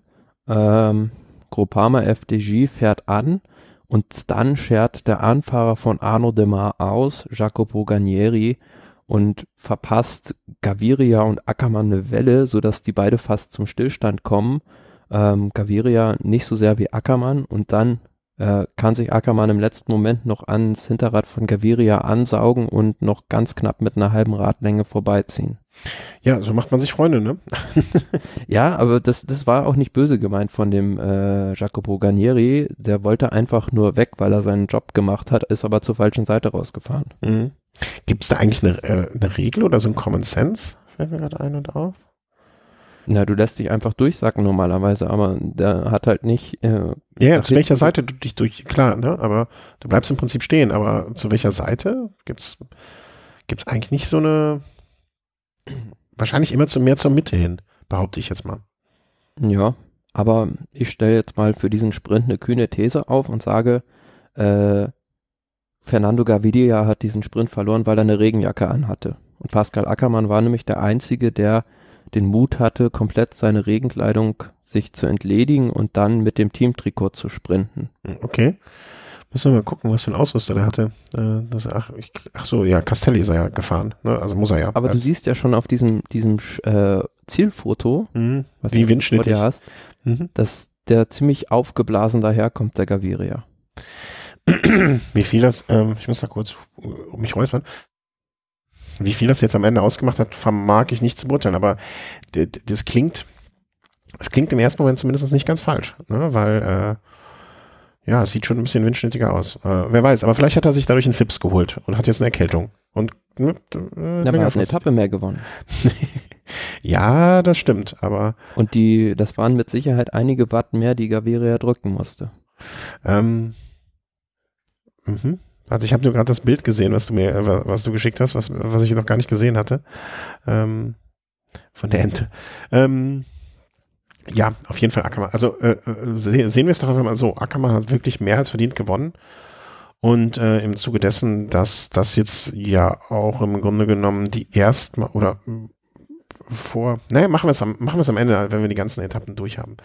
Verdient gewonnen. Aber man muss da ja auch nicht, also nur Pascal Ackermann loben, sondern auch Rüdiger Selig, sein Anfahrer, der einen herausragenden Job macht. Also der liefert ihn immer genau an der richtigen Stelle ab und dann ist die Hälfte der Arbeit eigentlich schon vollbracht. Also das ist ein super Duo, vielleicht wie vor ein paar Jahren Greipel und Sieberg. Ja. Sieberg bis jetzt hat man auch gar nicht so viel von gesehen, ne? Ja, der fährt doch gar nicht mit. Ja, deswegen genau. Hatte ich gar nicht in Erinnerung mehr. Ich dachte, er wäre auch mitgefahren. Ich dachte, ich hätte ihn irgendwo gesehen mal zwischendurch. Ja, ich habe nichts gesagt. Aber Selig hat man auch bei dem ersten Sieg hinten auf der linken Seite dann so schon jubeln gesehen. Also ja, und wenn du auch siehst, wie die sich, also den Jubel gestern, das war ja Wahnsinn. Also wie die sich gefreut haben, das zeigt, was da für ein Teamgeist herrscht. Und was ich auch gestern sehr gut fand, dass man also in der Mitte der Etappe hat man schon gesehen, da sind dann erst Nibali und dann Roglic zum Direktionsfahrzeug gefahren und haben dann mit dem Rennleiter ausgehandelt, dass diese letzte Runde neutralisiert wird, also ab gut 6 Kilometer vor dem Ziel, und dann waren die Klassementszeiten eingefroren und die Klassementsfahrer konnten in Ruhe auslaufen lassen. Das war gestern wirklich eine sinnvolle Maßnahme bei der schwierigen Zielanlage. Das haben wir auch in der Vorbesprechung auch gesagt, ne, dass diese Runde, die da noch zu fahren ist, eigentlich komplett albern ist, weil es alles nur noch schwerer macht und jetzt mal abgesehen für die Zuschauer da vor Ort keinen großen Zugewinn irgendwie bedeutet. Ja, zumal du ja auch die Straßenverhältnisse in Süditalien ganz gut kennst. Ja, also macht überhaupt keinen Sinn. Und ich finde auch in solchen Situationen oder bei solchen Runden könnte man das von Anfang an per se machen. Ne? Also einfach per Definition. Wenn es einen Rundkurs gibt, der weniger als x Kilometer hat, wird die Zeit des Hauptfeldes so komplett irgendwie, Also ich kann mich noch gut dran erinnern. Also es gibt ja die 3 Kilometer. Nairo Quintana auf der ersten Etappe der letzten Tour hatte irgendwie 3200 Meter vom Ziel eine Platten und doof gelaufen. Ja.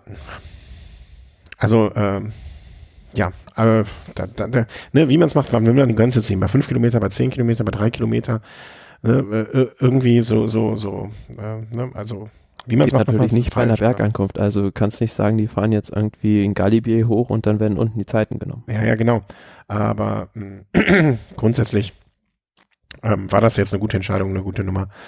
Ich finde, man sollte das zumindest bei solchen Rundkursen, wo definitiv ist oder wo es dann zu einer Sprintankunft gibt. Man kann es auch damit verknüpfen, ne? So nach dem Motto, alles klar, wenn es eine Sprintankunft gibt, dann wird das dort dann gewertet, so wie jetzt in diesem Falle. Ja, und dementsprechend hatte sich dann auch im Gesamtklassement eigentlich unter den ersten 15 nichts verschoben. Roglic 35 Sekunden vor Yates, 39 vor Nibali, 44 vor Miguel Ángel Lopez und Diego Ulissi. Pascal Ackermann hat seinen Vorsprung in der Punktewertung weiter ausgebaut und ja, Climbers Jersey, also Bergtrikot, hatte sich an dem Tag auch nicht viel getan. Nee. Was an dem Tag noch zu sagen ist, also da gab es zwei recht kuriose Ereignisse. Meinst du die aus unserer Liste? Ja. Ja. Im ersten Moment, ich war ein bisschen irritiert ich habe ein anderes Bild zuerst gesehen. Also nur so ein Foto. Terence Hill ich dachte, Terence Hill wäre tot, um ehrlich zu sein. Ich wusste gar nicht, dass er noch lebt. Der ist mit dem Fahrrad da durchs Ziel gefahren. Diese französische Baskenmütze hat mich erst irritiert. Aber dann war das wohl offensichtlich so eine Anspielung hier auf seine Rolle da als Don Camillo, oder? Habe ich das falsch verstanden? Na gut, also der ist ja immer noch als Schauspieler aktiv und das ist ja wie heißt das? Don Matteo heißt diese Figur, die er da spielt in dieser Fernsehserie auf Rai. Und genau, als dieser Pfarrer ist er da auch aufgetreten. Ah, okay, das wusste ich nicht. Und er löst da eigentlich immer so Kriminalfälle und also wenn man bei Wikipedia guckt, eine 12. Staffel sogar der Serie ist in Produktion. Ja, ist doch schön, wenn er von der Straße ist und noch was zu tun hat. Also, ne, sei ihm gegönnt. Und er ist ja eigentlich, also bürgerlich heißt er Mario Girotti, also ist ja ursprünglich Italiener und lebt in Gubbio, was ganz in der Nähe des Zielorts ist und deshalb hatte da auch dem Ziel einen Besuch abgestattet. Aha, was du alles weißt. Du bist ja nicht nur in der Welt des Radsports zu Hause, sondern auch noch der Schönen und Reichen und der VIPs. Ja, also sozusagen 4 Fäuste für den Giro. 4 Fäuste für den Giro und ja. Ja. Wer da alles hinkommt. Und die Ente, müssen wir auch noch erwähnen, werde ich wahrscheinlich dann das Bild mal oder gucken, ob ich es verlinkt kriege. Das war so eine Ente, die da rumlief und die zumindest mal für sehr viel Erheiterung gesorgt hat. Und wir hoffen, dass sie es rechtzeitig ins Ziel geschafft haben. Ja, ich fand das, vor allem das Wetter, ne? Also wie sehr es da geregnet hat, das war schon unschön. Aber ich glaube, dass das viel wichtigere Fazit von diesem Tag, was wir mitnehmen sollten, wäre Pascal Ackermann in bestechender Form im Sprint zweite Etappe gewonnen. Super Spirit beim Team. Und ja, wenn Don Camillo oder wie er jetzt, Herr Name habe ich schon wieder vergessen, Don Fredo da vorbeikommt, dann ist ja auch alles... Don Matteo. Dann ist auch alles gut. Etappe Nummer 5 Etappe Nummer 6 sind wir schon von heute dann, ne? Also am heutigen Tag. Und ja, der heutige Tagesabschnitt erstmals... Casino nach San Giovanni Rotondo. Auch wieder 238 Kilometer, also nicht gerade ein Zuckerschlecken. Genau, also heute der südlichste Punkt, glaube ich, der Italien-Rundfahrt erreicht. Mhm. Ja, wie du schon gesagt hast, 238 Kilometer und im zweiten Teil vor allem durch diesen Zweitkategorie-Berg, der da gut 15 Kilometer lang war mit 4,5% so ungefähr. Na, wusste man jetzt nicht. Also kommen da jetzt vielleicht noch Sprinter mit drüber oder am Ende war es dann aber so, dass Jumbo Visma sehr froh darüber war, endlich dieses Trikot loszuwerden und eine Ausreißergruppe hat ziehen lassen. Wir hatten auch schon, im Vorfeld darauf spekuliert, ob das eine Etappe sein könnte, die für Ausreißer geeignet ist und wo so etwas passieren kann. Ne? Also bin ich mir eigentlich ziemlich sicher, dass habe ich nicht irgendwas von einer 50-Mann-Gruppe erzählt oder so. So groß war es dann doch nicht am Ende des Tages. Aber es war eine Gruppe von 11 Leuten, die insgesamt weitestgehend den Tag bestimmt haben. Ja, und wenn man mal sich die Besetzung dieser Gruppe anguckt, dann waren das schon Hochkaräter, die dabei waren. Also ein Sam Oomen beispielsweise, der halt das Pech hatte, dass er, oder ja, musste halt an dem Tag, als Tom Dumoulin gestürzt war, auf den warten und hat 4 Minuten kassiert. Ja, deswegen durfte der wahrscheinlich fahren. Und sonst hätte er jetzt auch das gelbe Trikot, das rosa Trikot, glaube ich, ne? Wenn ich das so... Ansonsten hätte er es gehabt heute, ja klar. Aber durch den Rückstand natürlich nicht. Und André Amador war beispielsweise noch dabei. Da war auch schon mal in der Endabrechnung des Giro 6. oder 8. Und ja, also die durfte man jetzt Plaza, nicht. Jetzt auch kein unbeschriebenes Blatt? Klar, im letzten Jahr erinnern uns noch an die Bergankunft in Prato Nevoso, wo Maximilian Schachmann gewonnen hat, wo er in der Ausreißergruppe dabei war. Mhm.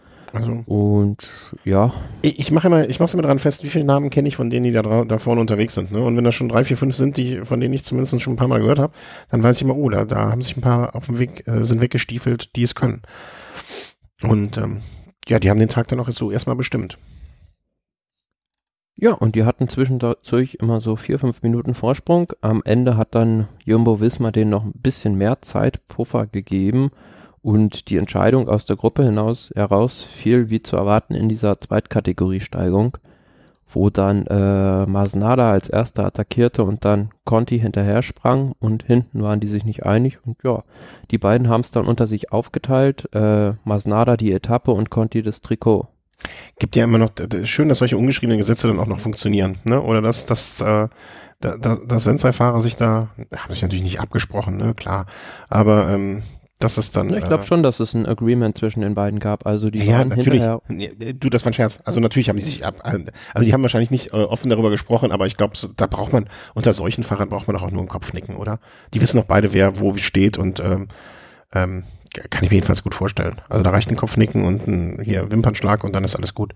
Klar haben die sich. Ja, aber ich glaube auch von den Kräfteverhältnissen her wäre es auch also wären die jetzt beide voll um den Etappensieg gefahren, so ausgegangen. Mhm. Und ja, für die Italiener ist es heute ein Feiertag. Also Etappensieg durch Masnada, rosa Trikot durch Valerio Conti und die Maglia Azzurra auch noch, also das Bergtrikot durch Ciccone. Ja. Und auch noch die Nachwuchswertung von Giovanni Carboni übernommen.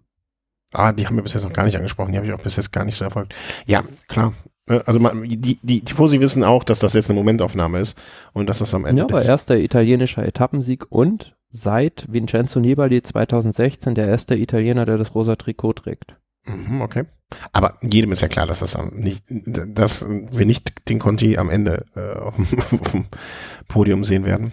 Aber nichtsdestotrotz, ich finde das auch klar nicht, aber Fausto Masnada beispielsweise ist jetzt auch wieder zurück in der Gesamtwertung und es ist für mich so die Entdeckung der Saison eigentlich. Also der hat 2 Etappen bei der Tour of the Alps jetzt abgeschossen und dann jetzt auch noch eine Giro-Etappe. Also wenn der noch vielleicht 2, 3 Kilo abnimmt, dann kann der sich auch zu einem guten Klassementfahrer entwickeln. Mhm. Ja, und vor allen Dingen, was ich auch schön fand, als ich das alles gesehen habe, einfach schönes Wetter, ne? Also die Sonne hat geschienen. Das ist ja auch... wie soll man sagen, immer mal wieder was, worüber man sich dann freuen kann und was ich zumindest gerne sehe, im Vergleich zu jetzt irgendwie Regen und sonstigem Kram. Ja, und vor allem auch schön, dass mal wieder so ein Team, das eine Wildcard hat, eine Etappe gewinnt. Das ist ja für diese kleinen Mannschaften existenziell wichtig. Und ja, ich glaube, Gianni Savio hat mit seiner Mannschaft Androni Sidamek letztmals 2015, glaube ich, eine Etappe beim Giro gewonnen und ja, von daher war das, 2012 sogar, ist 7 Jahre sogar schon her, da haben Rubiano und Ferrari jeweils eine Etappe gewonnen. Von daher ist ist die Zukunft dieser Mannschaft vielleicht dadurch auch gesichert. Mhm. Ja, und die Einladung gerechtfertigt, ne? Das ist ja auch wichtig. Da nehmen wir das zu machen. Also, wir sind heute angekommen, 16. Mai und wie gesagt, ich wiederhole noch einmal kurz, damit alle es präsent haben. In der Gesamtwertung führt jetzt Valerio Conti mit 1 Minute 41 Vorsprung auf Giovanni Carboni. Ich sag mal so, die ersten größeren Namen sind dann José Joaquim Rojas, wen haben wir denn da? Und ansonsten Roglic auf Platz 11 gerutscht. als einer der großen Favoriten. Jetzt wird's also natürlich das Klassement hat sich ja im Prinzip komplett auf den Kopf gestellt durch diese durchgekommene Ausreißergruppe. Ja gut, Conti hat jetzt gut 5,5 Minuten vor Roglic. Mhm. Roglic 35 Sekunden dann auf Yates. Da, also zwischen den großen Favoriten hat sich ja nichts verschoben heute. Die sind alle zeitgleich ins Ziel gekommen. Das ist nach wie vor so, aber ein André Amador ist zurück im Spiel, ein Sam Oomen ist jetzt auch wieder vorne mit dabei. Das sind so die Leute, ja, die auch in den Bergen passabel zurechtkommen und ein Fausto Masnada natürlich auch. Ja, also Team Sunweb macht da wohl das aus der Not eine Tugend, ne? Oomen war 9., wenn ich das richtig in Erinnerung habe. Und wer weiß, ne? Also wie er jetzt so unbedarft in diese Rolle des ist er jetzt der Teamleader bei Sunweb? Ich weiß es nicht. Ja, wer soll es sonst sein? Bitte? Ja, man kann auch sagen, okay, also ohne Dumoulin schenken wir uns das und machen jetzt hier nicht auf Gesamt, sondern gehen auf Etappenjagd, wäre auch ein probates Herangehensweise, ne? So wie ich das ja immer noch bei Team Nippes irgendwie sehe mit nach dem Ausfall von Bernal. Ja, logisch, also die werden jetzt versuchen, Etappensiege zu holen und ja gut, dadurch, dass sich jetzt Sam Oomen wieder platziert hat, also na, der war ja schon mal in der Gesamtwertung 9. im letzten Jahr, ist auch erst 23, von daher muss man sehen, wie das mit dem noch weitergehen kann. Also im Zeitfahren wird er mit Sicherheit die Zeit wieder auf Roglic verlieren. Ja, aber in den im Hochgebirge ist er schon ein guter Mann. Von daher könnte das schon in Richtung Top 10 gehen. Ja, und alles, was die Veranstaltung spannend macht, sehen wir gerne. Ich zumindest. Und insofern können wir jetzt mal einen Punkt hier machen an dieser Stelle und vielleicht so ein ganz kleines bisschen A, Ausblick und B, ja, also ich möchte nochmal besonders eingehen auf Ackermann. Ne? Ist er jetzt, also Ackermann, Gaviria, sind das jetzt so die Leute, die es dazu beachten? Viviani, Gaviria, Ackermann, sind das vielleicht noch Caleb Ewan ein bisschen? Sind das die 4? Ja, haben wir schon vom Giro gesagt. Also das Ackermann, Gaviria, Viviani und Caleb Ewan, die 4 Sprinter sind, die es zu beachten gilt. Und genauso ist es ja auch gekommen. Ja, aber da ist jetzt... Kurzer Einschub. Ich meine, lass uns noch mal ganz kurz, da muss ich einen ganz großen Schritt zurück machen, weil ich habe eben irgendwann mal, ich weiß nicht mehr in welchem Zusammenhang, gesagt, das schreiben wir uns jetzt mal auf, das merken wir uns, von wegen Favorit und so, ne? Also, wie heißt nochmal dieser ehemalige spanische Rennradfahrer, der bei Eurosport als Experte, warte mal, wie hieß der nochmal, der Ackermann nicht auf dem Schirm hatte, der Ackermann noch nicht mal als Favorit für den Sprint gesehen hat. Ja, ich erinnere mich nicht an den Namen. Bei seinem ersten Etappensieg hatten nicht mal Viviani und Gaviria ihn auf dem Zettel. Ja, die sind ja auch nicht Experten im Fernsehen. Wie hieß der nochmal? Erinnerst du dich irgendwie? Ich weiß nicht. Namen vergessen, ne? Also scheint kein wichtiger Fahrer gewesen zu sein. Hatte Ackermann noch nicht mal auf dem Schirm. Also vielleicht sollten wir ihn mal hier einladen, dass er sich ein bisschen Nachhilfeunterricht bei uns holt. Aber er ist doch jetzt, also ich muss gestehen, ich hätte jetzt vorher, wenn du jetzt gesagt hättest, okay, ich hätte dann gesagt Viviani, Gaviria, dann ein bisschen Abstand an Ewan, Ackermann vielleicht, ne? Aber dass er jetzt, ich will nicht sagen dominiert, aber dass die alle so auf Augenhöhe sind, finde ich schon, da kann man schon kurz mal eine Verbeugung vormachen. Ja klar, aber das war ja eigentlich zu erwarten, dass er da zumindest ganz vorne mit in diese Phalanx einbrechen könnte.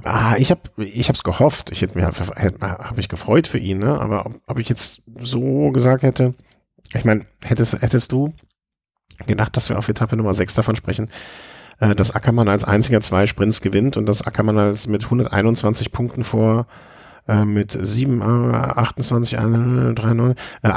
Punkten vor Gaviria das Punktetrikot anführt. Also da hätten wir doch beide gesagt, ja, das wäre aber wirklich was von Tolles. Klar, logisch. Also war jetzt natürlich auch dementsprechend den Umständen immer ein bisschen glücklich, dass er da genau das perfekte Timing hatte. Also haben sie ja auch gesehen, bei der Etappe, wo Viviani disqualifiziert wurde, ist er einfach zu früh losgefahren. Ansonsten hätte er da vielleicht noch einen 3. Etappensieg holen können. Mhm. Aber ja, also kann man wirklich nur sagen, sehr brav. Und es kommen ja noch ein paar Gelegenheiten für die Sprinter. Ja, ja, total. Ne? Und ich möchte auch nicht, dass, also ich bin ja großer Freund davon, wenn solche Geschichten nicht zu dominant sind. Ne? Also der soll jetzt auch nicht alles gewinnen, weil zum einen wirft das Fragen auf und zum anderen nimmt das ja auch Spannung raus. machen wir so ein bisschen Vorschau auf die nächsten Etappen, würde ich sagen. Wir haben jetzt so uns grob überlegt, wenn alles normal läuft, werden wir am Montag aufzeichnen, die nächste Sendung. Vielleicht sage ich auch mal, wer Montagabend mithören möchte, der kann sich vielleicht mal für so 19:30, 20 Uhr in der Nähe seines Empfangsgeräts hinsetzen. Da könnte es sein, dass wir dann aufzeichnen. Twitter, Facebook wird dann der Kanal sein, wo ich den Link für den Chat veröffentliche. Leider Gottes will jetzt gerade hier mein Explorer nicht. Gucken wir mal. Also, heute Etappe 6, morgen Etappe, ich glaube mathematisch wäre das die 7, von Vasto nach La Aquila. 105. Wie heißt das? La Aquila? Aquila. Aquila, okay. Ja. Was gelernt? Wäre jetzt auch so eine Etappe, wo ich mich nicht wundern würde, wenn es da zu Ausreißern kommt. Etappe Nummer 7, 185 Kilometer, bei Kilometer etwa 130. Ja, ein Hügelchen, Anstieg, wie soll man es nennen?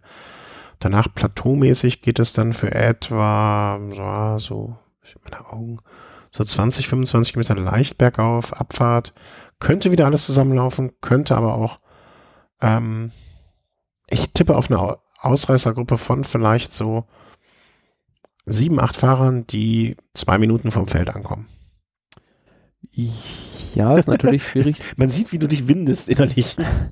Schwierig zu sagen. Also die Sprinter werden es, die schließe ich jetzt mal morgen aus. Ja. Also da sage ich mal, dieser 8 Kilometer mit gut 6,5%, 50 vor Ziel ist zu schwer und dann auch natürlich noch diese Rampe zum Schluss und dieser kurze Anstieg von, 3 Kilometern fast bei Kilometer 173, das wird denen den Zahn ziehen spätestens. Und darf ich noch kurz, wo du die Strecke so detailliert nimmst, wenn man sich mal anguckt, die letzten 10 Kilometer, ja, also auf diesem Finish, ne, also wenn du auf der Seite von der La Gazzetta das Board bist, das Finish, die letzten 10 Kilometer sind so unfassbar verwinkelt. Also auch dadurch wird kein ordentlicher Sprint zustande kommen. Ne? Also da fährt man wirklich innerhalb der letzten 2 Kilometer, fährt man, glaube ich, nochmal hier eine U-Kurve, da, ich weiß gar nicht, was die Steigerung von U-Kurve ist, eine U-Kurve und zwei U-Kurven hintereinander, eine S-Kurve. Also selbst das wird dazu führen, dass es nicht zu einem ordentlichen Sprint kommt. Bin ich ganz klar. Aber die zweite Frage ist dann halt Ausreißer oder aber gibt es eine Mannschaft, die das Ganze zusammenhält? Also ich kann mir gut vorstellen, da wir jetzt Valerio Conti in der Maglia Rosa haben, wird das Team UAE Emirates auf jeden Fall versuchen, die Maglia Rosa zu behalten und dementsprechend auch die Ausreißer nicht so weit weglassen. Und da kann ich mir auch gut vorstellen, da die auch noch einen Mann wie beispielsweise Diego Ulissi haben, dass die auch ein Interesse daran hätten, einen Sprint einer größeren Gruppe zu veranstalten. Das wäre ja dann so meine Theorie fast, ne? Dass man sagt, so 6, 7, 8 Leute. Ja, also so beispielsweise Diego Ulissi, ein Carapaz, der jetzt schon eine Etappe geholt hat, Brambilla, Bataillin, Marco Canola auch. Das sind so Kandidaten, die bei einem größeren Feld, was da ankommen würde, den Sprint gewinnen können. Mhm. Ja, also eine Meinung. Morgen kommt eine Gruppe von, ich sag jetzt mal grob, 7 bis 15 Leuten an. Und mit einem Abstand von 2 Minuten aufs Hauptfeld. Das erscheint mir nicht dumm. Und Wechsel des gelben Trikots, rosa Trikots, mein Gott, das ist so drin, wird es nicht geben. Am Samstag ist Ackermann-Tag. Am Samstag haben wir eine ganz lange Etappe, 239 Kilometer von Tortoreto, Toledo nach Pesaro, immer entlang der Küste im Prinzip den ganzen Tag mit einem kurzen Schlenker, so 50 vor Ziel ins Inland. Mhm. Und es gibt da schon ein paar Berge, also zweimal 4. Kategorie, einmal 3. Kategorie, aber dieser Drittkategorie-Berg 6,8 Kilometer mit 4%. Und diese Wellen im Finale mussten die Sprinter auch erstmal bewältigen, vor allem nach der Distanz. Und ja, also muss man auch sehen, wie der Wind steht. Ja, wie der Wind steht und auch da wieder, ne, sehr, also da bin ich dieses Jahr so schön, die Idee war mit dem Anfang, mit dem Zeitfahren hoch, auch da wieder im Finale auf dem letzten Kilometer zweimal eine 90 Grad Rechtskurve, das könnte auch wieder so kritisch werden, also finde ich irgendwie nicht gut. Muss man ja bei allem Lob, den ich bisher für die Streckenplanung ausgesprochen habe, sich das Recht herausnehmen, das sagen zu dürfen. Muss meiner Meinung nach nicht sein, ne? Weil die haben im letzten Kilometer, wo du dann 92 Grad Kurven fährst, wenn du das Ziel einfach nur 800 Meter nach vorne verlegt hättest oder 900 Meter, hättest du einen ganz klaren, geraden, schönen Sprint gehabt. Also irgendwie unnötig, meiner Meinung nach. Ja. Stimmt schon. Ja, aber also ist da auch bringt unnötig Risiko rein, finde ich. Dass das jetzt auch keinen Mehrwert hat irgendwie. Schwierig vorherzusagen, welcher der Sprinter, der eventuell noch mit dabei sein könnte, aber durch die Länge der Etappe natürlich sehr schwierig auch zu kontrollieren. Also da bräuchtest du schon 2 oder 3 Mannschaften. Gut, wenn UAE Emirates das Trikot noch hat, dann werden die auf jeden Fall mithelfen. Mhm. Dann könnte ich mir gut vorstellen, Caleb Ewan, der jetzt auch recht gut über die Berge kommt mit dem Pascal Ackermann, das könnte eine enge Kiste werden zwischen Ausreißern und hügelfesten Sprintern. Ich lege mich da fest, dass es an dem Tag eine Sprinterankunft geben wird. Also so viele Chancen haben sie nicht mehr. Die werden sich die Butter nicht vom Brot nehmen lassen. Das ist so. Ja, das erscheint mir sinnvoll. Und dann gehen wir nach. Das ist ja dann erstmal die letzte Chance für sie. Ja, für längere Zeit. Ne? Also außer sie werden werfen am Tag danach nochmal für 35 Kilometer ihren Turbo an. Denn am Sonntag gibt es dann das Einzelzeitfahren. Und ja, da 35 Kilometer stetig berg, also ne, eigentlich ist es ein bisschen, kann man sagen, wie eine verlängerte Kopie des Startzeitfahrens, ne, oder? Na, im Prinzip sind es die ersten 22 Kilometer ein flaches Zeitfahren und danach ein Bergzeitfahren. Genau, Kopie des Anfangs. Und also nach dem, was wir da vorher gesehen haben bisher oder bei der ersten Etappe, jemand, der nicht auf Roglic an dem Tag tippt, ist ein Narr. Er ist natürlich an dem Tag der große Favorit bei diesem Zeitfahren. Hat da nochmal die Möglichkeit, seinen Vorsprung auf die anderen Favoriten ordentlich auszubauen. Also ich kann mir gut vorstellen, was sind das, 38 Kilometer insgesamt? Mhm. 34,8, oder? Naja, so. Oder habe ich mich? Ja, 34,8, genau. Also gut 35 Kilometer. Boah, dass er da den anderen nochmal so gut 1,5, 2 Minuten mindestens mitgibt und dann mit einem Vorsprung von vielleicht 3,5 Minuten auf den Nächstplatzierten in die Berge geht. Und das gilt es dann halt zu verteidigen. Aber spannend natürlich dann auch die Frage, sollte jetzt Conti das Trikot behalten bis dahin? Ich denke mal, also diese 5 Minuten 24 auf Roglic, es könnte eine enge Kiste werden, aber könnte natürlich auch sein, dass er das Trikot behält. Ich glaube nicht, dass er es behält. Und ich hätte mir ein bisschen gewünscht, dass direkt nach dem Zeitfahren, vielleicht ohne jetzt auf die Etappen genau einzugehen, aber Etappe Nummer Montag, Ruhetag, Dienstag, Mittwoch sind ja wieder flache Etappen, mutmaßlich Sprinteretappen. Ich hätte es in dem Fall gerne gesehen, wenn es am Dienstag direkt wieder zur Sache gegangen wäre. Weil dieser Ruhetag am Montag kommt Roglic, glaube ich, sehr, sehr, sehr gelegen. Ich glaube, ne, wie gesagt, also ich glaube, dass er schon bei diesen 100% in den Giro reingegangen ist, während andere sich klüger vorbereitet haben. Und ihm kommt der Ruhetag da sehr gelegen. Ich hätte sonst mir schon vorstellen können, dass er am nächsten Tag schon anfängt, das langsam so, weißt du, wie so ein Haus, wo langsam die Fassade bröckelt. Naja, auf der anderen Seite muss man jetzt auch mal sehen, er ist, haben wir gar nicht erwähnt, heute gestürzt. Oh, das habe ich gar nicht mitgekriegt, deswegen habe ich es auch nicht erwähnt. Ja, also am Anfang der Etappe gab es einen Massensturz, in dem unter anderem auch neben ihm auch noch Zakarin beispielsweise involviert war. Ja, man sagt jetzt keine größeren Beeinträchtigungen, aber wenn man die Bilder gesehen hat, als er da am Medizinwagen behandelt wurde, also musste sich da die hintere rechte Pobacke, also ist auf die rechte Seite gefallen, behandeln lassen. Wie sehr ihn das dann auch in dieser Zeitfahrposition beeinträchtigt, muss man dann auch mal sehen. Und für den Rest des Giro, also ist auf keinen Fall gut, wenn du irgendwo mal stürzt. Nee, Sturz ist nie gut. Das braucht man.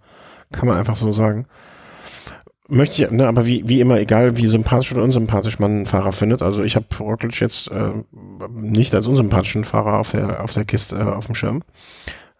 Das soll nie der Grund dafür sein, dass jemand gewinnt oder verliert. Der Sturz oder der Sturz von einem selber oder der Sturz eines Konkurrenten. Das möchten wir beileibe nicht. Nee, klar. Also ich bin gespannt. Also ich hätte hätten wir eine Etappe direkt nach, also eine schwere Etappe direkt nach dem Zeitfahren, dann hätte ich gesagt, dann wird es beim Zeitfahren, holt er sich noch ein paar Kilometer, aber wir werden ihn nicht so dominant sehen wie im ersten Zeitfahren und ich bin auch, ja, also Ruhetag und die zwei nächsten Etappen dann noch zur Erholung mehr oder minder, auch wenn es lange Etappen sind. Das wird insgesamt eine interessante, spannende Kiste. Wer ist jetzt, also ne, ich sag mal so, für die Herzen Ackermann und auch gar nicht so unrealistisch der Favorit für das Punktetrikot? Nicht Punktetrikot, also ja doch Punktetrikot, ne? Also Sprintertrikot. Sind wir d'accord, oder? Ja, schwierig zu sagen. Also die Maglia Ciclamino, dieses Alpenfeilchen-Trikot, schwierig zu sagen. Also Elia Viviani der hat es ja im letzten Jahr, glaube ich, gewonnen, durch die Punkte, die er schon abgezogen bekommen hat, wird es natürlich schwierig, das noch aufzuholen, denke ich eher nicht.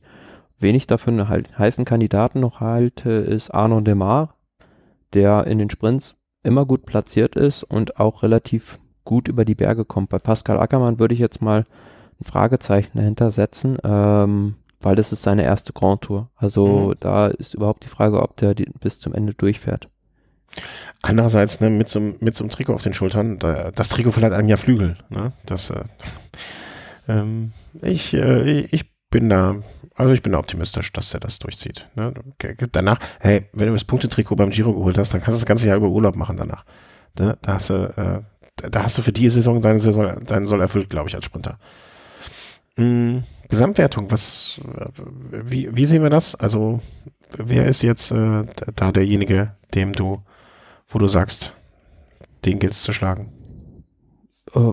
Ja, immer noch Roglic im Prinzip, also durch den Sturz jetzt vielleicht, ich weiß nicht genau, also ich denke, das hat vielleicht schon ein bisschen Auswirkungen und vor allem die anderen, die jetzt eigentlich so, wo man gedacht hätte, die sind hinter Tom Dumoulin und Roglic einzuordnen. Ich spreche da von Lopez, Landa, Nibali beispielsweise, die werden jetzt natürlich Morgenluft wittern, weil wenn jetzt der erste Favorit, also einer von den beiden gepatzt hätte, dann hieße es immer noch, der andere ist da, aber die werden natürlich jetzt auch denken, na gut, wir können das hier vielleicht sogar gewinnen und wie ich schon gesagt habe bei unserer Vorschau, ich sehe nicht, dass diese Mannschaft von Jumbo Visma so stark ist in den Bergen, um dieses Trikot also über die Runden zu bringen. Da wird dann irgendwann auch mal der Primoz Roglic gegen die anderen alleine fahren müssen.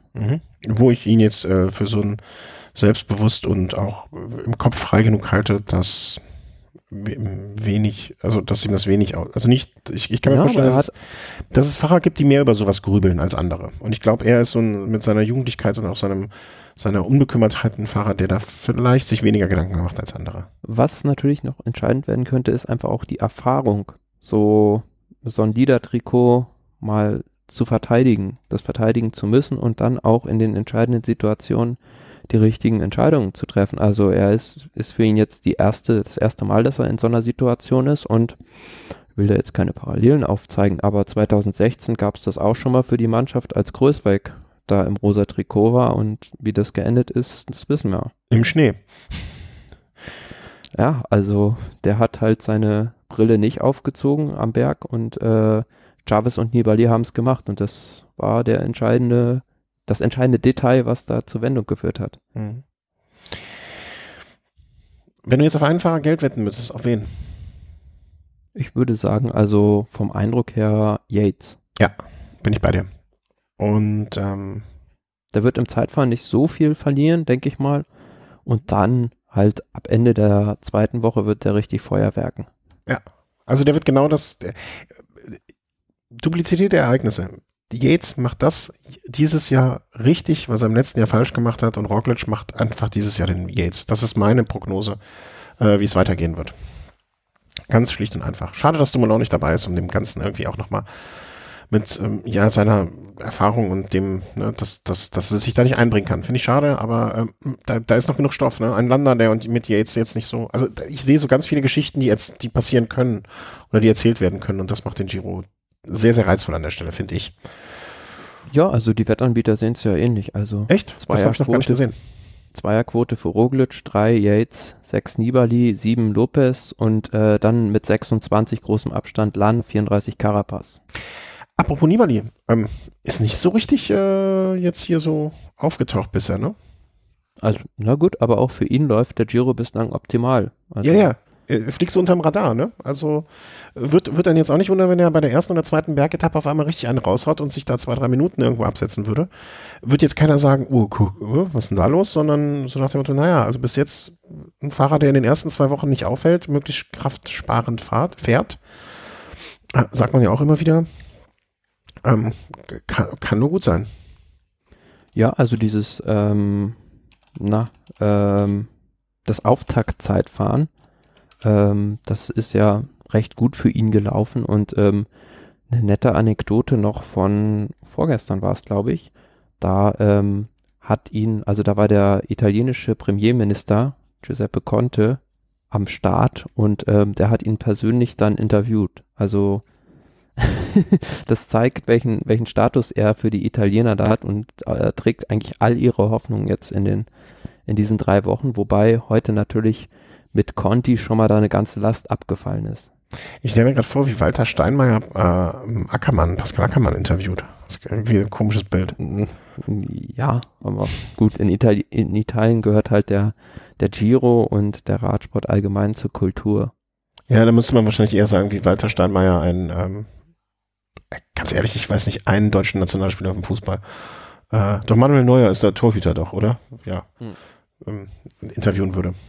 Naja, also ich blicke mit großer, freudiger Erregung auf die kommende Woche oder jetzt erstmal auf das Wochenende, ne, das ja alles zu bieten hat, Einzelzeitfahren, Ausreißermöglichkeiten und ich hoffe, wir konnten für euch das bisherige Geschehene gut zusammenfassen, dass diejenigen, ne, also ich erinnere mich, ich habe vor gar nicht allzu langer Zeit die Rückmeldung, ich glaube, es war sogar aus Österreich bekommen, von einem Hörer, der sich immer gefreut hat, der so ein bisschen Medien fernbleiben möchte und nicht so viel Medien konsumieren und so weiter und der aber trotzdem alles zumindest so ein bisschen am Rande mitbekommen möchte vom Profisport und der uns dann hört und ich hoffe, dass wir in diesem Fall auch für dich das alles aufbereiten konnten, was bisher geschehen ist und zumindest dich ein bisschen darauf freust, was jetzt kommt, ne? Und beim nächsten Mal werden wir einfach wieder Revue passieren lassen und so weiter und so fort, bis der Giro irgendwann zu Ende ist. Ihr hattet viel Freude damit. Aber es wird ja nicht nur in Italien gefahren. Wir müssen ja zumindest unserer Chronistenpflicht in der Hinsicht nachkommen, dass wir auch noch erwähnen, wo woanders Rad gefahren wird und wenn da sogar für mich zumindest etwas sehr völlig Überraschendes, also ich habe mich darüber mehr gewundert als über den Sieg von Pascal Ackermann passiert, dann muss das hier erwähnt werden und um genau zu sein, geht es dabei thematisch um die Kalifornien-Rundfahrt, die derzeit stattfindet, wie wir beim letzten Mal schon gesagt haben, eine Rundfahrt mit verdammt schönen Bildern, von denen ich leider nichts gesehen habe bisher, weil der gerade stressig irgendwie. Aber nichtsdestotrotz, dort wird gefahren und zumindest mal so eine Kurzzusammenfassung sollten wir doch da geben von den Geschehnissen, die dort passiert sind. Auf der Etappe 1, ich habe dreimal hingeguckt, habe dann nochmal Augen gerieben, einmal Wasser über den Kopf, kurz Füße in Eiswasser, nochmal hingeguckt, gedacht, alles klar, ich habe mich im Jahr vertan, guck, Datum stimmt. Also ich gucke den Namen nochmal kurz nach. Die erste Etappe hat gewonnen. Peter Sagan. Peter Sagan hat gewonnen. Kam jetzt überraschend. Ja, was heißt überraschend? Also er ist ja der Rekordetappensieger. Es war sein 17. Etappensieg jetzt schon bei der Kalifornien-Rundfahrt. Das ist eigentlich sein Lieblingsrennen. Und ja, gut, nach dem verkorksten Frühjahr hat er jetzt ein bisschen rausgenommen und baut dann wieder in Richtung Tour de France die Form auf. Und ja, also für Bora Hansgrohe läuft es einfach. Grundsätzlich freue ich mich auch für ihn, ne? Also er ist jetzt ein Fahrer, der ja durchaus hier unsere Sympathien genießt. Aber das, also jetzt so von heute auf morgen da wieder aus der Kiste zu springen und zu gewinnen, also gehört ja auch mental einiges dazu, das so einfach hinzubekommen. Da muss man schon, das unterscheidet ihn halt von anderen, ne? Also der kann das abstreifen, was passiert ist, wegschieben und dann einfach wieder ein Rennen gewinnen. Finde ich auch von dieser Aspekt des Ganzen wirklich schön und bewundernswert und das, das unterscheidet halt auch einen Champion von einem Nicht-Champion, finde ich. Ganz einfach gesagt. Ja, aus deutscher Sicht noch erwähnenswert, Max Walsch hat an dem Tag auf Platz 3 gesprintet und was ganz lustig finde, so auf den ersten Blick sofort auf der Karte zu erkennen, der Unterschied zwischen den USA und Europa. Also wenn du mal die Karte dieses Profils anguckst, dann ist da irgendwie ein Quadrat aufgemalt vom Straßenprofil. Ja, wobei ich demnächst in einer Stadt sein werde, die auch sehr quadratisch aufgebaut ist, in Barcelona. Und da habe ich mich aber trotz dieses quadratischen Aufbaus schon mal verlaufen in Barcelona. Ach, du warst auch schon mal in Barcelona, oder? Hat er nicht da auch drüber gesprochen? Nee? Ja. Aber ja, diese quadratischen Profile kommen einem wirklich sehr entgegen oder sehr gelegen. Ja, ich glaube, die sind ja sogar da direkt vom Kapitol angekommen in Sacramento. Das muss ich gestehen, weiß ich nicht. Etappe Nummer 3, nach Etappe 1 folgt meistens Etappe 2, war dann die Etappe von Rancho Cordova nach South Lake Tahoe, würde ich es mal aussprechen. Da wurde es dann schon etwas bergiger und da war dann auch von vornherein klar, dass an dieser Stelle ein Sagan keine große Rolle spielen wird. Und ja, da waren dann auch so Fahrer halt vorne, die man erwartet, ne? TJ van Garderen, Gianni Muscon, warte mal, war da nicht auch irgendwas die Tage? Ein Gerücht oder so etwas? Also war ein bisschen überraschend, dass er kurz vom Giro noch aus dem Team genommen wurde und dann zur Kalifornien-Rundfahrt geschickt wurde. Ah, genau, das war die Nummer, ne? Da gingen ja schon die übelsten Gerüchte rum und ich dachte auch, deswegen war ich jetzt ein bisschen irritiert, ihn da gerade zu sehen. Pascal Ackermann auf Platz 5. Maximilian Schachmann. Manche. Hat sich schon so eingearbeitet ins Hirn. Ja, und an dem Tag übernahm dann die Führung des Ganzen TJ van Garderen, der, glaube ich, der hat es doch auch schon mehr als einmal gewonnen, oder? Oder einmal? Nee, ja, also bei dem ist es halt so, galt mal als ganz große Rundfahrtenhoffnung. Damals hat er als Edelhelfer von Cadel Evans angefangen, aber seit ein paar Jahren ist es eigentlich so, dass er nur noch, wenn er kalifornische Luft schnuppert, irgendwie gute Rennen fährt. Ja. Giro d'Italia, Stage-Gewinner vor 2 Jahren. Dauphiné 2015, zweiter Tour de France. Ja, war ja bei der Tour de France mal, lag er lange Zeit, glaube 2015 auch auf Podiumskurs und musste dann aber aufgeben. Und das ist so ein klassisches Beispiel für einen Fahrer, der, denke ich, einfach mit diesem großen Druck nicht zurechtkommt. Mhm. Ja, aber jetzt gerade diese Truppe Education First, die auch sehr viel nach außen trägt und sehr aktiv ist und vielleicht tut ihm das auch ganz gut. Richie Port auf Platz 13, vielleicht noch eine Erwähnung wert, vor 2 Plätze vor Rigoberto Uran. Das war dann so die Gesamtwertung an dem Tag. Ging dann noch weiter. Wir hatten am Etappe Nummer 3, war das? Nee, das war von Stockton nach Morgan Hill. Erinnerst du dich noch an John Stockton, den Basketballer? Nee. Habe ich letztens schon mal jemanden gefragt. Im Dream Team 92 zum Beispiel mit dabei gewesen. Naja, ist ja wurscht. War eine Etappe, wo es dann auch deutlich mal hügeliger wurde. Über 1, 2, 3 Berge rüber. Im Prinzip aber auch mit 207 Kilometer relativ lang, ist dann aber auch, wenn ich mir so das Ergebnis anschaue, wahrscheinlich eine, warte mal, bin ich denn hier? Alleine ist der so weit vorausgefahren? Der Remy Cavagna hat im Prinzip, glaube ich, einen 70 Kilometer Solo hingelegt und hat seine anderen Fluchtkollegen da zersägt und am Ende sind dann noch Ben King und Simon Geschke aus dem Feld rausgefahren und konnten einen kleinen Vorsprung ins Ziel retten. Aber vor allem für Simon Geschke hat es mich gefreut, dass er jetzt wieder so in Richtung Tour de France auch in Form kommt. Ja, und es war Schlüsselbeinbruch, glaube ich, überwunden hat. Und den Arm hat er sich, glaube ich, auch noch gebrochen. Ach du Schande, hurra. Aber also 7 Minuten. Er hatte ja 2 schwere Verletzungen. Er ist erst einmal gestürzt bei der Murcia-Rundfahrt. Und dann hat er sich zurückgekämpft und dann bei der Katalonien-Rundfahrt hat er sich gleich wieder was gebrochen. Boah, will ich gar nicht hören. Aber 7 Minuten alleine rausfahren, da sage ich mal, da musst du was in den Beinen haben, um das zu schaffen. Also, das war so eine ganz starke Nummer an dem Tag. Ja. TJ van Garderen weiterhin auf Siegeskurs, kann man sagen, vor Gianni Muscon und Kaspar Asgreen. Und dann war heute, glaube ich, noch die Etappe. Bitte? Gestern. Ja, Zeitverschiebung. Heute Morgen wahrscheinlich habe ich das Ergebnis, glaube ich, gelesen. Etappe Nummer vom 15. Mai, also vierte Etappe von Raceway Laguna Seca nach Morro Bay. Eine Etappe, die ich aufgrund des Ergebnisses mal als Sprinter-Etappe ansehen würde, wo Sagan Dritter, Jasper Philipsen und gewonnen hat Fabio Jakobsen von Quickstep. Ja, aber das Ergebnis spricht jetzt eine andere Sprache als der Etappenverlauf, weil diese Entscheidung der Jury im Finale war im Prinzip skandalös, weil TJ van Garderen, der hatte einen Sturz, ich glaube, war rund 7 Kilometer vor Ziel.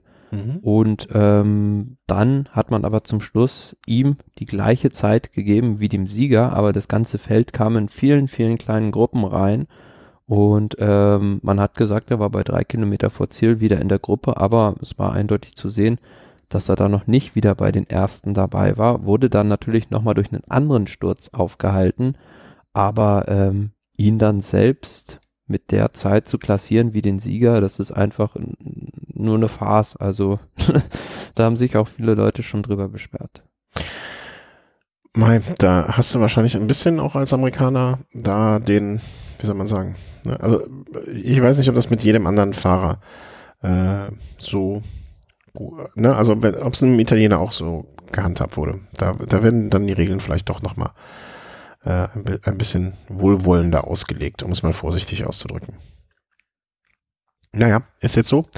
Was wir machen, vielleicht nur noch kurz als Anmerkung, heute war das dann, oder gestern, Etappe Nummer 5, heute dann... Ja, das läuft ja jetzt immer um die Abendzeit. Also jetzt wahrscheinlich um die Zeit, ne? Heute geht's von Ontario nach Mount Baldy. Da geht's morgen hin. Habe ich durcheinander? Klar, 5. Etappe Pismo Beach nach Ventura. Morgen lange Etappe, sieht nach einer Sprintankunft für mich aus. Etappe genau, morgen im Prinzip entscheidet sich dann die Rundfahrt am Mount Baldy. Ja, das ist, ja, boah, ich bin in den Tagen so durcheinander. Ontario nach Mount Baldy. Vielleicht am Freitagabend noch eine schöne, kurz zum Einschlafen sich ein bisschen angucken und am Samstag dann mit Sicherheit die Sprintankunft in Pasadena, Nähe Rose Bowl. Für mich, Pasadena ist komischerweise ein Ort, der, meine erste CD, die ich mir gekauft habe, war ein Live-Konzert aus Pasadena. Lange ist es. Ja, sind wir gespannt, wer da am Samstag die Musik spielt.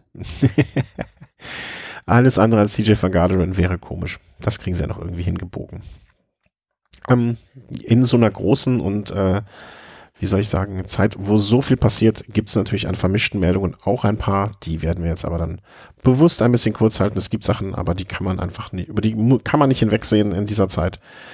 Schöne und weniger schöne. Und das eine ist zumindest, dass der Kurs für die Deutsche Meisterschaft stattfindet, feststeht. So, wo sie stattfindet, mein Gott. Ja, also es war eigentlich, ich fand es schon blamabel, dass man keinen Ausrichter gefunden hat für die deutsche Meisterschaft. Im letzten Jahr wurde es ja auch erst auf dem letzten Drücker in Einhausen abgehalten. Und in diesem Jahr, gut, fehlte scheinbar auch das Geld, um die Strecke zu sperren. Also ich weiß nicht genau, was das jetzt für ein Betrag ist, aber ich denke mal, im vierstelligen Bereich bewegen wir uns da irgendwo und das ist schon...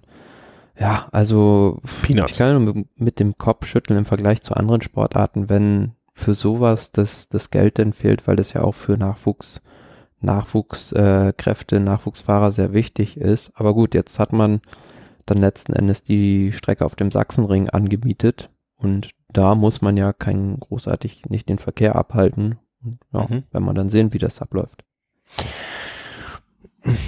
Also ich finde es auf so Rennstrecken,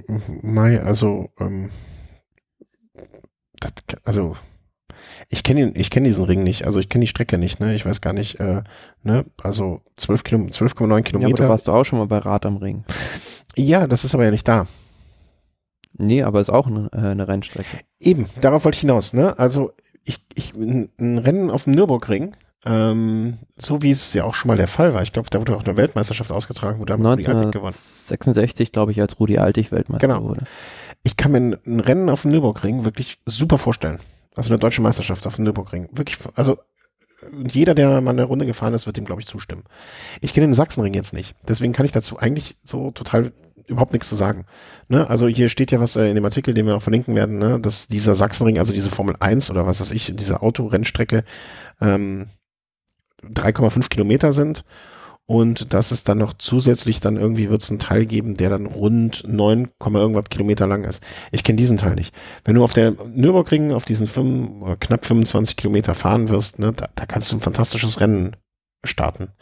Welche Möglichkeiten du auch dadurch hättest, dass du alles sehr nah beieinander hättest, zuschauermäßig, berichterstattungsmäßig. Ja, also so ein Rundkurs lässt sich ja von der Berichterstattung auch viel einfacher und viel ich will nicht sagen cooler, aber viel lässt sich auch was anderes machen als bei einem Nicht-Rundstreckenrennen. Müssen wir gar nicht darüber diskutieren. Ich kenne die Strecke am Sachsenring einfach nicht. Ne? Also wenn, angenommen, das würde jetzt am Nürburgring stattfinden, die deutsche Meisterschaft, würde ich sagen, ja, also kann ich mir gut vorstellen. Ne? Noch besser eine Weltmeisterschaft, die sie da hinlegen sollten. Aber da habe ich irgendwie so keine Meinung. Also vielleicht gibt es Hörer, die da aus der Gegend kommen, die Strecke kennen oder sie eine Meinung zu haben, das würde mich interessieren. Ansonsten. Ja, also ich kann es, wie gesagt, selbst auch nicht, den Sachsenring, und von daher, ja, gehen wir mal da so ein bisschen einen Schuss ins Schwarze setzen, also ja, ins Dunkle. Warten wir mal ab, wahrscheinlich, es wurde wahrscheinlich auch zusehends schwieriger, da noch was zu finden, ne? Das muss man ja auch mal irgendwann so. Auf jeden Fall für mich so ein bisschen der Beigeschmack, der da ist, dass sich der Bund Deutscher Radfahrer da nicht gerade mit Ruhm bekleckert hat. Und was hast du gesagt, wie lang ist die Strecke? 12,0 Kilometer. Also sagen wir mal knapp unter 13. Auf dem Sachsenring. Mhm. Na gut, aber dann, ja, doch, das passt. Also ich hätte jetzt gedacht, vielleicht, wenn es so vielleicht nur 5 Kilometer gewesen wäre, die Runde, dann wäre es natürlich schwierig geworden, dass dann die Ausreißer eventuell sogar das Feld überrunden. Ja, je nachdem, was für Ausreißer da unter. Also weiß nicht, ob das bei 12,9, je nachdem wie lang das Rennen ist, ne, wenn du da irgendwie, keine Ahnung, 10, 15 Runden, würde ich jetzt auch nicht komplett ausschließen, je nachdem, was da für Ausreißer sind. Das wäre eine sehr witzige Situation. Also wenn ich jetzt ein Fahrer wäre, würde ich, der keine Chance hat zu gewinnen, aber zumindest mal auf sich aufmerksam machen wollen würde, dann würde ich das alles dran setzen, das zu versuchen. Einfach mal, weil es noch keiner geschafft hat. Naja, auf der Bahn gibt es ja den Rundengewinn. Ja, aber ich glaube nicht, dass der bei einer deutschen Meisterschaft auf so einem Rundkurs vorgesehen ist. Aber warten wir mal ab. Also das stelle ich mir witzig vor. Also irgendein Fahrer wird auf die Idee jetzt wahrscheinlich auch schon gekommen sein, dass das doch eine lustige Angelegenheit wäre. Achso, kann ich mir jedenfalls sehr gut vorstellen. Ja, und dann, du hast das mal einmal so eine Formulierung, die ich sehr schön fand, aber nicht mehr, glaube ich, gar nicht mehr 100% zusammenkriege. Gilt es ja noch, über den Elefanten im Raum zu sprechen, glaube ich, hattest du damals gesagt, wenn ich mich recht entsinne. Ja, also es gibt wieder Recherchen und Leute behaupten, dass im Radsport gedopt wurde, beziehungsweise noch wird, und die Verantwortlichen sollen jetzt da zur Rechenschaft gezogen werden.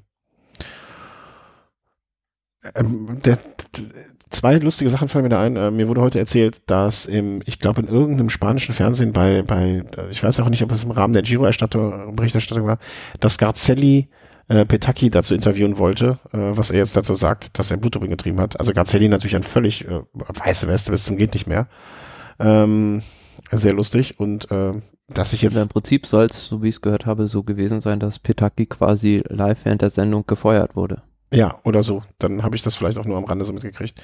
Ja, schöne Sache, ne? Also Chapeau, Italien. Und in Deutschland äußerte sich dazu ein Herr Schumacher, Stefan Schumacher, dass die Aussagen des Danilo Hondo sehr, sehr unglaubwürdig werden. Ich weiß also nicht, gut, an welcher Stelle Stefan Schumacher den Glaubwürdigkeitspokal gewonnen hat. Keine Ahnung, ich habe ihm nicht verliehen. Andererseits, auch weil jemand, der unglaubwürdig ist, die Wahrheit sagt, wird es deswegen nicht unwahr. Also, hast du das Danilo Hondo-Interview ganz gesehen? Nein, aber zu den Fakten vielleicht erstmal. Also es sollen ja jetzt dann Alessandro Petacchi, Danilo Hondo, Borut Bosic, Christian Durasek und Christian Kuren angeblich zu den Kunden von Marc Schmidt gehört haben. Mhm. Ja, also, ne, ist halt so, ne, dann noch 7 Langläufer, das sollte man vielleicht auch nicht mehr, auch mal erwähnen, Eisschnellläufer, um vielleicht mal auch die anderen Sportarten so zu erwähnen, ne? Also damit, dass das nicht nur jetzt irgendwie Radsportler gewesen sind, das wird ja dann auch gerne mal schnell unter den Tisch gekehrt oder vergessen. Klar, und interessant ist ja vor allem, welche Querverbindungen da noch bestehen. Ja. Also das sind ja jetzt nur die Kunden, also diese, wie viele Sportler sind das jetzt, die er betreut haben soll? Das sind ja nur seine Kunden, aber da wird es ja mit Sicherheit zu anderen Ärzten oder anderen Sportlern auch noch über irgendwelche Dokumente Querverbindungen gegeben haben, und das ist ja bislang gar nicht ans Licht gekommen. Ja, also genau, was dahinter steckt, und ich finde mal so, der einzige Sportler, ob es jetzt ein Petacchi war, ob es ein Hondo war, ob es jetzt auch, keine Ahnung, derjenige, der dann sozusagen, der es aufgedeckt hat oder der diese Ermittlungen möglich gemacht hat, Johannes Dürr, der Skilangläufer, das sind ja jetzt alles, ich will nicht sagen bedauerliche Einzelfälle, sondern das sind Einzelfälle und jeder alleine für sich schlimm und für den Sportler wahrscheinlich auch tragisch, obwohl er einfach beschissen hat. Aber die Netzwerke dahinter, das ist ja das Entscheidende, ne? Und dass diese zerstört werden und kaputt gemacht werden, ne? Ich weiß nicht mehr, wer es war, aber da hat doch der eine Arzt dem anderen einfach ganz dreist noch das ganze Equipment abgekauft, als er aufgeflogen ist, um dann selber weiterzumachen.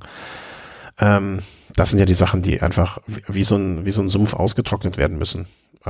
So zumindest meine Meinung. Ich weiß nicht, wie es dir geht, aber ich bleib da jetzt so ein bisschen mit Schulterzucken zurück, weil das sind alles irgendwo, jetzt Fälle, die irgendwie mindestens 4 Jahre zurückliegen sollen, und ja, also da fehlt mir momentan so ein bisschen der Bezug zum ganz genau Aktualität. Ja, so, so Schulterzucken, man steht da, sitzt da oder liegt da und denkt sich so, ja. Das ist irgendwie so ein bisschen kalter Kaffee aufgewärmt, wo man schon gedacht hat, na gut, da könnte jetzt irgendwo was gewesen sein auch, aber eigentlich im Prinzip hatten wir mit der Zeit schon so ein bisschen abgeschlossen. Ja, also schon, wobei also in mancher Hinsicht muss ich dann aber auch sagen, so die Meinung über manche wurde dann aber auch bestätigt, sage ich mal so, ne? Also, dass man jetzt sagt, alles klar, also ich zitiere jetzt bewusst anonym, was mir jemand gesagt hat, ne? Aber war für mich schon immer der Inbegriff des dopigen Zweitklass-Profis über Danilo Hondo. Ich sagte mir bloß nicht, wer das gesagt hat, ne? Weil ich weiß nicht, ob die Person wissen möchte, das veröffentlicht haben möchte. Aber das würde ich zumindest in gewisser Hinsicht auch so sehen. Und ich erinnere mich noch sehr, sehr, sehr genau an eine Veranstaltung, wo ich mal war, wo damals Bernie Kohl und Stefan Schumacher kurz bevor das aufgedeckt wurde, so ein bisschen kleinlaut in der Ecke saßen, während andere sehr, sehr lautstark aufgetreten sind, und da gehört auch ein Danilo Hondo dazu. Und jetzt mit dem Wissen jetzt noch rückblickend darauf schauend, ist das noch grotesker. Also er hat ja jetzt auch sein Amt als Schweizer Nationaltrainer verloren. Ja, genau. Verloren ist jetzt, also die haben ihn gefeuert, und völlig zu Recht hoffentlich.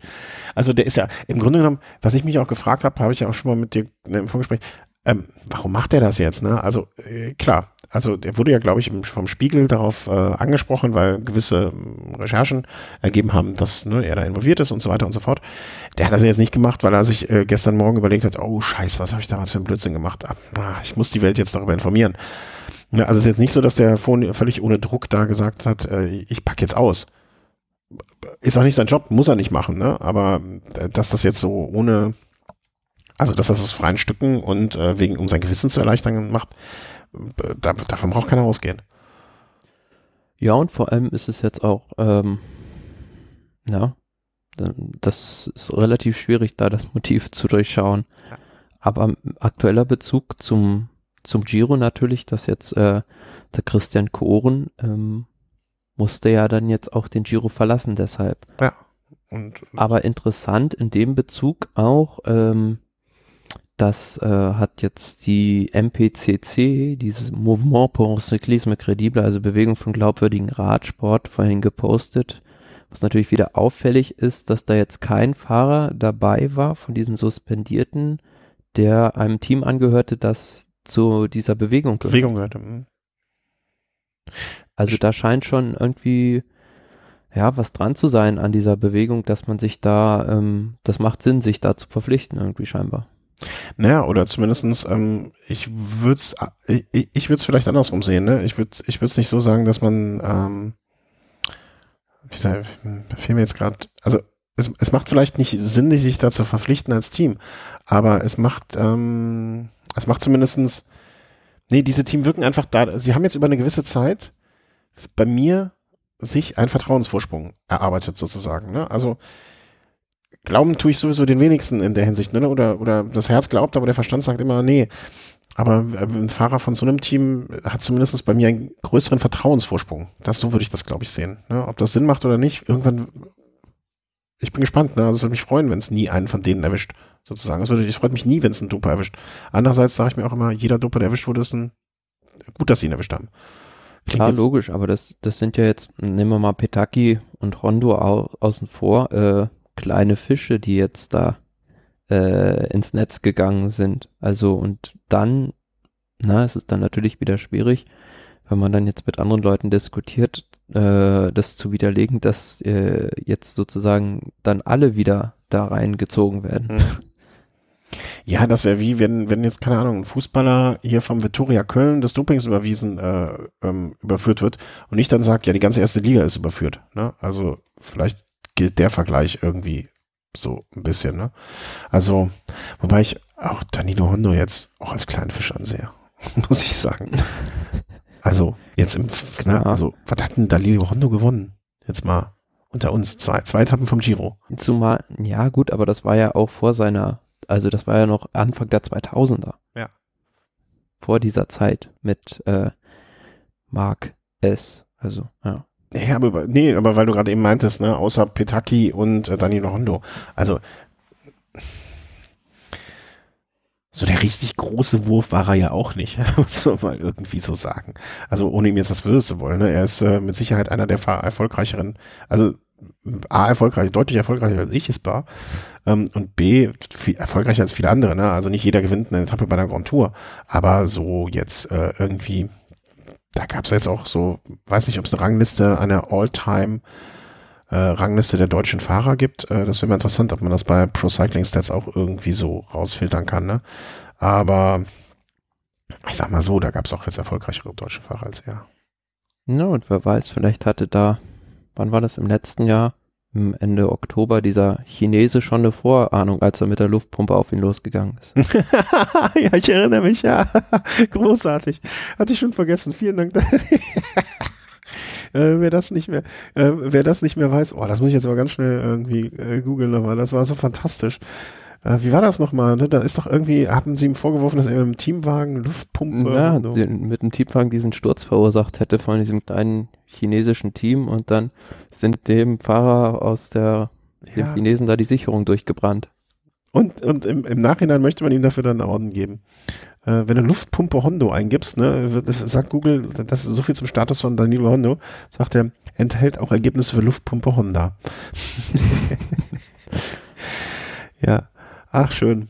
Googelt mal, ihr werdet es mit Sicherheit finden, ne? Wang Ziem und sein Team für 2 Jahre, die sind jetzt für 2 Jahre gesperrt, deswegen. Mann. Genau. Also ich finde die Strafe, ich habe es gefunden, ich finde die Strafe sollte man jetzt sofort aufheben. Wir machen eine Petition.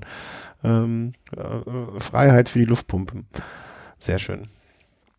Ach, herrlich. Schön. Ich finde es sehr schön, dass wir aus diesem schweren Thema noch lachend rausgehen können.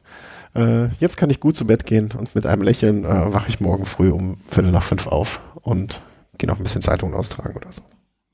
Thomas, es war mir eine Freude. Ich werde die ganze Nacht von Luftpumpen träumen. Ja, ich danke euch Hörern und Hörerinnen.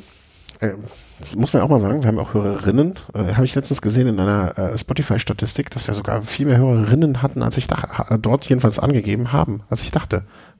Freut mich.